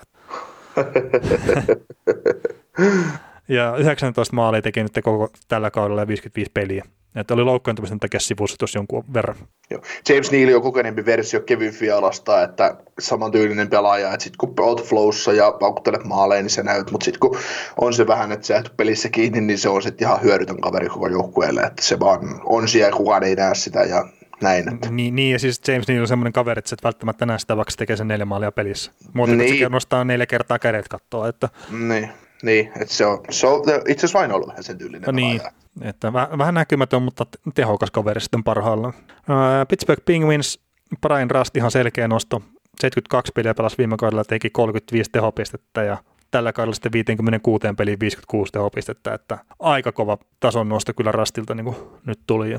Mun on vaikea nähdä, että se pystyy niin kuin jatkaa tuota, tuota, samaa tasoa sitten niin kuin jatkossa, mutta ei kai siinä tietenkin, jos Malkinin kanssa peli kulkee, niin mistä näistä tietää. Ja sitten tota, nostetaan tuo Tristan Charik, että on tietenkin se Malkkinin ohalla se isoin syy, että tuo Pingvissin kausi ei mennyt ihan plörinäksi siinä kohtaa, kun Crosby loukkaantui ja, ja, ja, otti 33 peliä tähän kautta, josta 31 oli startteja ja voitti niistä 20 ja torjuntaprosentti 92,1 ja semmoinen 2,43 maalia päästi per peli ja pelasi 3-0 peliä, niin se on ihan semmoinen jees niin kuin sisään tuonne NHL puolelle. Joo. Ja no, todetaan tuo John Marino vielä myös tuolta, että ainut tämmöinen Edmonton Oilersin alakierrosten varaus niin puolustajaosastosta, mistä on tullut niin yhtään mitään ja se pelaa tietenkin tuolla Pittsburghissa. No joo, siis mä taas nauroin, mä kaivoin tämän John Marinon tradin esiin, että se on tehty kuitenkin vuosi, vuosi takaperin tota, heinäkuussa ja paidossa ehdollisen kuudennen kierroksen varausvuoron kesälle 21, niin voi hurjaa. Mitä toi Edmonton niin ajattelee, että et, et, niin kuin, mä ymmärrän, että oikeasti Pittsburghissa on hyvä breikata, vaan helpompi breikata läpi kuin jossain muualla, mutta, mutta niin kuin, vaikka Ken Holland meni tonne, niin onhan toi nyt sitten niin kuin, toi on, toi on tavallaan kavala kauppa, että, että miten, ne on, niin kuin, miten ne näkee omassa puolustuksessa sellaista, että ne voi päästä tämmöiseen, joka breikkaa sitten heti syksyllä no joo, NHL. Toisaalta oliko se näyttänyt mitään siinä kohtaa sitten, että se heti breikkaa? NHL ja tekee just esimerkiksi 6 maalia ja 26 syöttöä. Niin. Et 26 tehopistettä ja sitten jos noin maalit nyt ottaa, teki kuusi maalia, niin sen verran niin kuin Marinultakin taas sellainen taaksepäin noita tilasta, että se on 16-vuotiaana tehnyt viimeksi kuusi maalia niin kuin yhden kauden aikana yhden joukkueen riveissä. niin ei se nyt ihan niin ollut ehkä semmoista, mitä niin olisi pystynyt tavallaan pankkiin viemään, että tämä nyt menee tällä tavalla tämä homma. Joo, ei, mutta se, että sä ylipäätään susta tulee niin solid NHL-puolustaja kolmospari, mm. se pystyy vähän toteuttaa jotain ja, ja pelannut ehkä vähän ylivoimaakin, niin, niin se, että ei, näillä, on, näillä on niin paljon tietotaitoa näillä NHL-joukkueilla käytössä, että ei, e, ja kun tällä ei oltu edes tulossopimusta tehty siinä vaiheessa, kun tämä kauvattiin. Niin. Niin, no, no, siis, Pittsburgh on tämmöinen joukkue, mikä pystyy puolustista tekemään vähän parempia kuin mitä ne on, että siellä on Sergei Kontsar-niminen kaveri vähän kuisku, kuiskuttelemassa niiden korviin, niin sieltä saadaan sitten sitä potentiaalia ulos. Ja... Pistääkö, pistääkö viestiä Jim Rutherfordille, että meillä olisi tämmöinen velikaupainen täällä? ja mä en tiedä, mitä mä pystyn kuiskuttelemaan kellekään. Ei, mutta siis tehtäisiin susta vähän normaalia parempi puolustaja. niin. Ja... Täällä on tällainen salainen, salainen asettelu Suomessa, että nyt kaikilta ohi toistaiseksi, mutta... Joo. Ei, mutta siis ne on tehnyt niin monen puolustajien kanssa tuon sama, ja ne tulee varmaan tekemään jatkossakin. Ja ilmeisesti sitä Konserla on oikeasti iso rooli siinä, että se pystyy ohjaamaan noita pakkeja sitten niin kohti sitä omaa potentiaaliaan. Kyllä. Mutta joo, hei, Vegas Golden Knights, Mats Pacioretti, viime kaudella vaan 40 tehopistettä ja tällä kaudella sitten 32 maalia ja 66 tehopistettä. Niin oli siis käytännössä niin 31-vuotiaana matkalla uransa parhaisiin pisteisiin. Ja 67 pistettä on siis tehnyt kaksi kertaa urallaan aiemmin. Niin todennäköisesti jos toi olisi mennyt rikki, jos ei olisi kausi jäänyt kesken. Mutta itse en taas olettanut, että Pacioretti niin pystyy enää nousee sille tasolle, mitä on joskus nähty tuolla tuota, Montrealissa, mutta ei se tarvinnut kuin Mark Stone siihen samaan ketjuun, niin sitten rupesi niin tapahtumaan.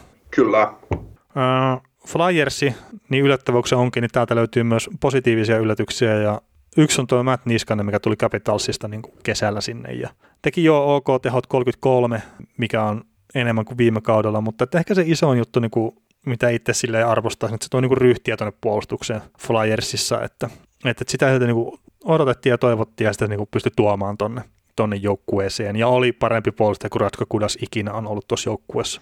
No niin, siis aika jännä, että joku Niskonen, siis Chuck Fletcher tuli tuohon joukkueeseen rajassa sinne Niskosen ja Justin Brownin sisälle ja sitten ne sainaa Kevin Heisin. Niin sä tuot ensin, sä niin kuin vahvistat sun, sä teet hyviä kauppoja, sä vahvistat, sä tuot, niin kuin, sä tuot sakeli muskelia sinne, vaikka kumpikaan mikä muskelipakki ole, mutta sä tuot sitä kokemusta, sä tuot sitä, mitä tiedetään, pelaajia, jotka tietää, mitä on pitkä playoff runit ja mitä on menestyä, mitä, mit, mit, näyttää Provoroville myös mallia, antaa sitä esimerkkiä, että mitä, mitä sä kasvat puolustajana paremmaksi. Niin sit sä tuot sinne seitsemällä miljoonaa, miljoonalla keskinkertaisen kolmosentteri, pelaamaan kakkosentteriksi. Miksi? Niin, se, se on hyvä kysymys. Mutta ei kai siinä mennä tämä Flyersin pojat teema ollut tässä aika pitkään, niin, niin, niin ei tämä nyt kellekään minä yllätyksenä tule. Ja sitten kun, sit kun etenkin niin keskikastelle on tämmöistä, tai ihan sama mitä paikkaa, tämä, tämä pelaaja voi varmaan pelata pakkiakin, mutta just Travis Konetski, meidän toinen, toinen tota, noin yliodotusta pelannut, että nyt on löytynyt tasaisuutta, mitä veli huuteli. Niin, no 75 pistettä teki nyt tällä kaudella ja aiempi uran paras oli 49, että, että tosiaan sitä tasaisuutta on löytynyt ja ei nyt silleen niin, kuin niin iso yllätys ole, että se, se niin kuin parantaa nuori kaveri, mutta sitten taas kuitenkin, että tuo aika iso tuo tasoloikka. Ja oli joukkueen paras pistemies. Tai anteeksi, oli matkalla 75 pisteen kauteen, että teki 61 pistettä. Mm. Uh, Capitals, täällä itsestäänselvyys John Carsoni, että teki tästä tynkäkaudesta huolimatta niin 75 pistettä, mikä oli hänen uran uusi pisteennätys ja, ja näin. Ja sitten jos näitä jotain merkittäviä, niin niin, niin tota, tasakentellisen pisteet, niin viime kaudella 37, tällä kaudella 49, että ei ole taas se ylivoima ollut ainoastaan ruokkimassa sitä hänen pisteiden tekemistä ja sitten taas, niin kuin, että hän on huono puolustaja jne, niin no 49 syöttöä, tasa, ei, anteeksi, 49 pistettä tasakentällisin, niin kyllä se nyt taas niin kuin jotakin kertoo hänenkin tasostaan sitten. Toki myös niin joukkueen tasosta muuten siinä edessä. Mm. Siis äh, Washingtonissa ja John Carlsonista, niin joo, ehkä tilastojen valossa yli, yli odotusten, mutta, mutta sitten taas, että Carlsoninkin on semmoinen puolustaja, että jos tulee parempi jakso, niin voi tykittää hirmu, hirmuisiakin pisteitä, mutta vaikka tekisi vaikka 60 pistettä kauteen, niin hän voi olla pelannut silti samalla tasolla. Niin, kyllä, kyllä. Et, et se ei niin kuin, ton pelaajan niin kuin, taso ei, ei ole niin kuin, pisteistä nää, nääretty tavallaan. Että, ei, ei kyllä. Et toki, toki ykköspuolustaja, puolustajat odotetaan pisteitä aina, mutta se, että se 60 vai 85 pistettä, niin ei, ei sillä sit, sit vaikka se tekisi 60, että se alisuorit. Niin, ja sitten kun se taso mitataan kuitenkin lopulta niissä tärkeissä peleissä.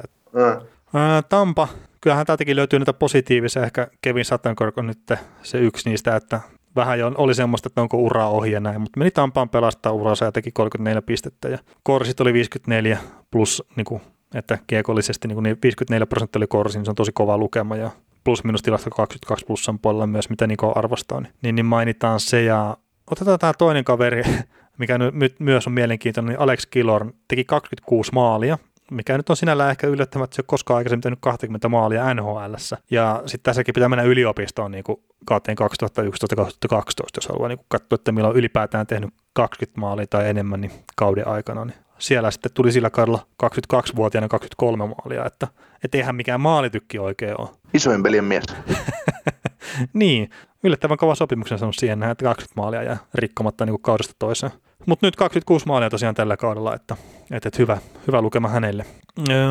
Colorado Avalanche, täällä on paljon näitä, mitkä on pelannut uransa parasta kautta, niin Andrei Purakovski, sä huutelit tämän perään jo ennen kauden alkua, että miksei voisi parantaa, ja mä vähän epäilin sitä, sitä että miksi parantaisi, mutta että 58 peliä tällä kaudella 45 pistettä ja uran parhaat lukemat ja viime kaudella teki siis 75 pelin 25 pistettä, että aika iso nousu kyllä tuli viime kauteen verrattuna. Se on hienoa, että me pystytään kumpa, kumpainenkin nostelemaan näitä, näitä juttuja, että mitä me ollaan joskus puhuttu. Että joo, joo, kyllä mä Burakovskin muista sanoneeni, että hän on, hän on just sellainen pelaaja, pelaaja että, että voi, voi nostaa tasonsa ja on niin kuin hyvä hankinta Coloradon jengiin. Että, että tota, mutta pelannut kyllä niin kuin tosi, tosi, tosi vahvan kauden.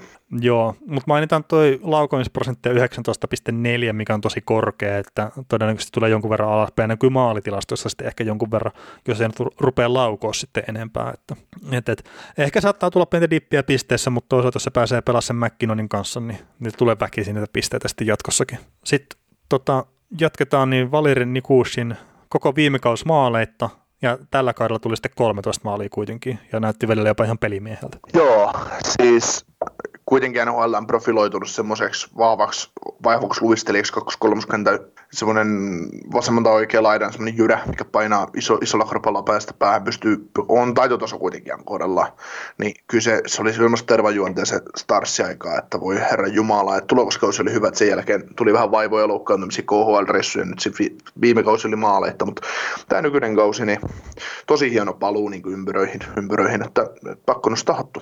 Joo, ja sanotaan nyt, että Coloradossakin niin ensimmäistä maalia saa vähän aikaa ottaa, että pelissä se numero 19 sitten meni kiekko tolppien väliin ja, ja sitten kun ottaa tosiaan sen Dallas-ajan niin koko viime kauden ja sitten itse asiassa se edellisen Dallas-tintin myös sieltä niin meni jonkun pätkää, että ei tehnyt maaleja, niin 92 runkosarjaottelua ja 11 pudotuspeliä meni niin tuossa vielä kaupan päälle Nikussin nyt NHL-maalien välissä, että ihan jonkunlainen kuivaputki oli näin voisi sanoa. Joo, siis sattui melkoinen eläintä nousta sen niskaan. Mutta hyvä, että sä tehty maaleja ja sitten vielä kymmenen siihen niin kuin päälle, että, että kun se ensimmäinen tuli. Ja tämä Colorado on sille hyvä joukko, että täältä pystyy niin nostaa paljon pelaajia, mutta Ryan Graves niin voidaan sanoa, että niin kuin lähes täydestä tuntemattomu- tuntemattomuudesta nousi niin kuin NHL, NHL plus-minus-tilaston kärkinimeksi ja hänellä oli niin kuin plus 40 toi tilasto ja kakkosen on Panarin niin plus 36. Se on onnistuu olemaan jäällä oikeaan aikaan ilmeisesti. No ei vaan, kyllä Krebs pelaa hyvää peliä muutenkin. Että. Joo, joo, ja sitten no okei, okay, hänkin niin kuin, ei niin isoja minuutteja tietenkään pelaa kuin jotkut muut puolustajat, mutta että hänellä on oma tärkeä roolinsa tuossa joukkueessa ja, ja teki sitten kuitenkin 26 pistettä myös 69 peliä ja ei saa niin kuin YV-aikaa käytännössä ollenkaan. Eikä kuulukin saada vaikka omaa ihan hyvän laukauksen. Niin, mutta että, se, on, se on paremmat sepät tekemässä sitä. No joo, se on tietenkin, että jos se Makari niin pystyy syrjättämään tai Girardi siitä, niin, niin sitten voi katsoa, niin kuin, että, tai kysellä valmentajalta, että missä mennään, että jos pelaat on niin pelikunnossa. Niin, ja sitten siellä on kuitenkin Erik Johnsonkin vielä. Niin, sekin. Maanantai. Että se, siinä on aika monta seppää edessä. Että, on, että, Tota, pelaako Girardi ja Johnson pelaa kakkosylivoimassa pakkiparina, ja sitten Makari on ykkös, ykkösylivoimassa. Joo, jotenkin silleen se menee. Nyt jos sä tuommoista isokokoista pakkia ruppeat sinne viivoon vaan enkä sen takia, että sillä on lämäri, niin, niin tota, ei se, jos sä syrjäytät Makarin tai Giradin, Giradin siitä, niin voi voi. Joo. Mut joo, Jahan, siis, pelaa, siis varmaan täydellisesti roolitettu pelaaja, täydellisesti, täydellisimmin roolitettu pelaaja kuin NHL. Mutta mut huikea kaveri ollut tällä kaudella, toivottavasti jatkaa ensi kaudellakin sitten samaa shettiä. Ja nostetaan toi maalevahti Pavel Francouz, että viime kaudella yksi peliä, tällä kaudella 34 peliä, joista 30 oli startteja ja voittoja 21 ja sitten 1-0 peli, niin mietittiin ennen kauden alkua, että riittääkö tuolla maalevahtipeli Coloradossa ja voidaan sanoa, että riittää. Ja Frankuisistakin niin nostetaan nyt sen vielä, että oli noista maalivahdista se parempi kuitenkin sitten tilastojen puolesta, että se on ehkä se isoin yllätys, että, että niin pelasi tilastollisesti Poweria paremmin. Jussi Parkkila. Niin, niin, ehkä, ehkä se vaikuttaa jonkun verran siinä. Laadukasta työtä valmentajapuolella. Niin, kyllä varmasti. Äh, St. Louis Blues viimeinen joukkue, niin Jaden Swartz viime kaudella 36 pistettä 69 peliä, tällä kaudella 57 71 peliä. On toki ollut niin kuin 60 pisteen pelimies käytännössä tuossa niin parilla aikaisemmalla kaudella, mutta jostain syystä Stanley Cup-kaus meni vähän niin kuin nihkeämmin tehojen puolesta, mutta toisaalta sai nostella kuppia, niin ei varmaan hirveästi kiinnostele. Ei varmaan kiinnosta organisaation johtoa. Niin, ei, ei varmaan. Ja mainitaan nyt semmoinen, että viime kaudella niin Schwarzin laukaisuprosentti oli vain 6, että se on aika heikko hyökkääjälle, niin tällä kaudella se nyt on kuitenkin tota 13,6 ollut, että se on taas semmoista normaalimpaa hänelle, niin, niin sitä, sitä kautta on tullut vähän maaleja enemmän ja ehkä sitten semmoista parempaa flowta pelaamiseen. Ja mainitaan vielä Jake Allen tähän loppuun, että ei tietenkään pelaa ihan samoja määriä pelejä kuin aikaisemmilla kausilla, mutta että ehkäpä juuri sen takia tämä kyseinen kausi oli omalla tavallaan tilastollisesti Allenin uran paras. Joo, ottanut paikan solidinen kakkosmaalivahtina. Niin, toki cap hitti on vähän korkea siihen rooliin, mutta toisaalta, että jos joukkueeseen mahtuu, niin mikäpä siinä. Kyllä. Mutta rupesiko tämä olla tässä tämä podcasti, mikä tehtiin Joo, tosi lyhyenä, niin kuin puhuttiin alkuun. Että... Lyhyesti ja tiivistettynä. Kyllä, kyllä. Mutta hei, isot kiitokset tästä podcastista ja nyt ehkä oikeasti tällä viikolla tuo se haastattelu, mistä puhuttiin jo viime viikolla, että saadaan se julki, niin, niin oikeasti ehkä saadaan se tällä viikolla julki. Mutta isot kiitokset tämän kuuntelusta ja palaillaan taas sitten asiaan seuraavassa jaksossa. Yes.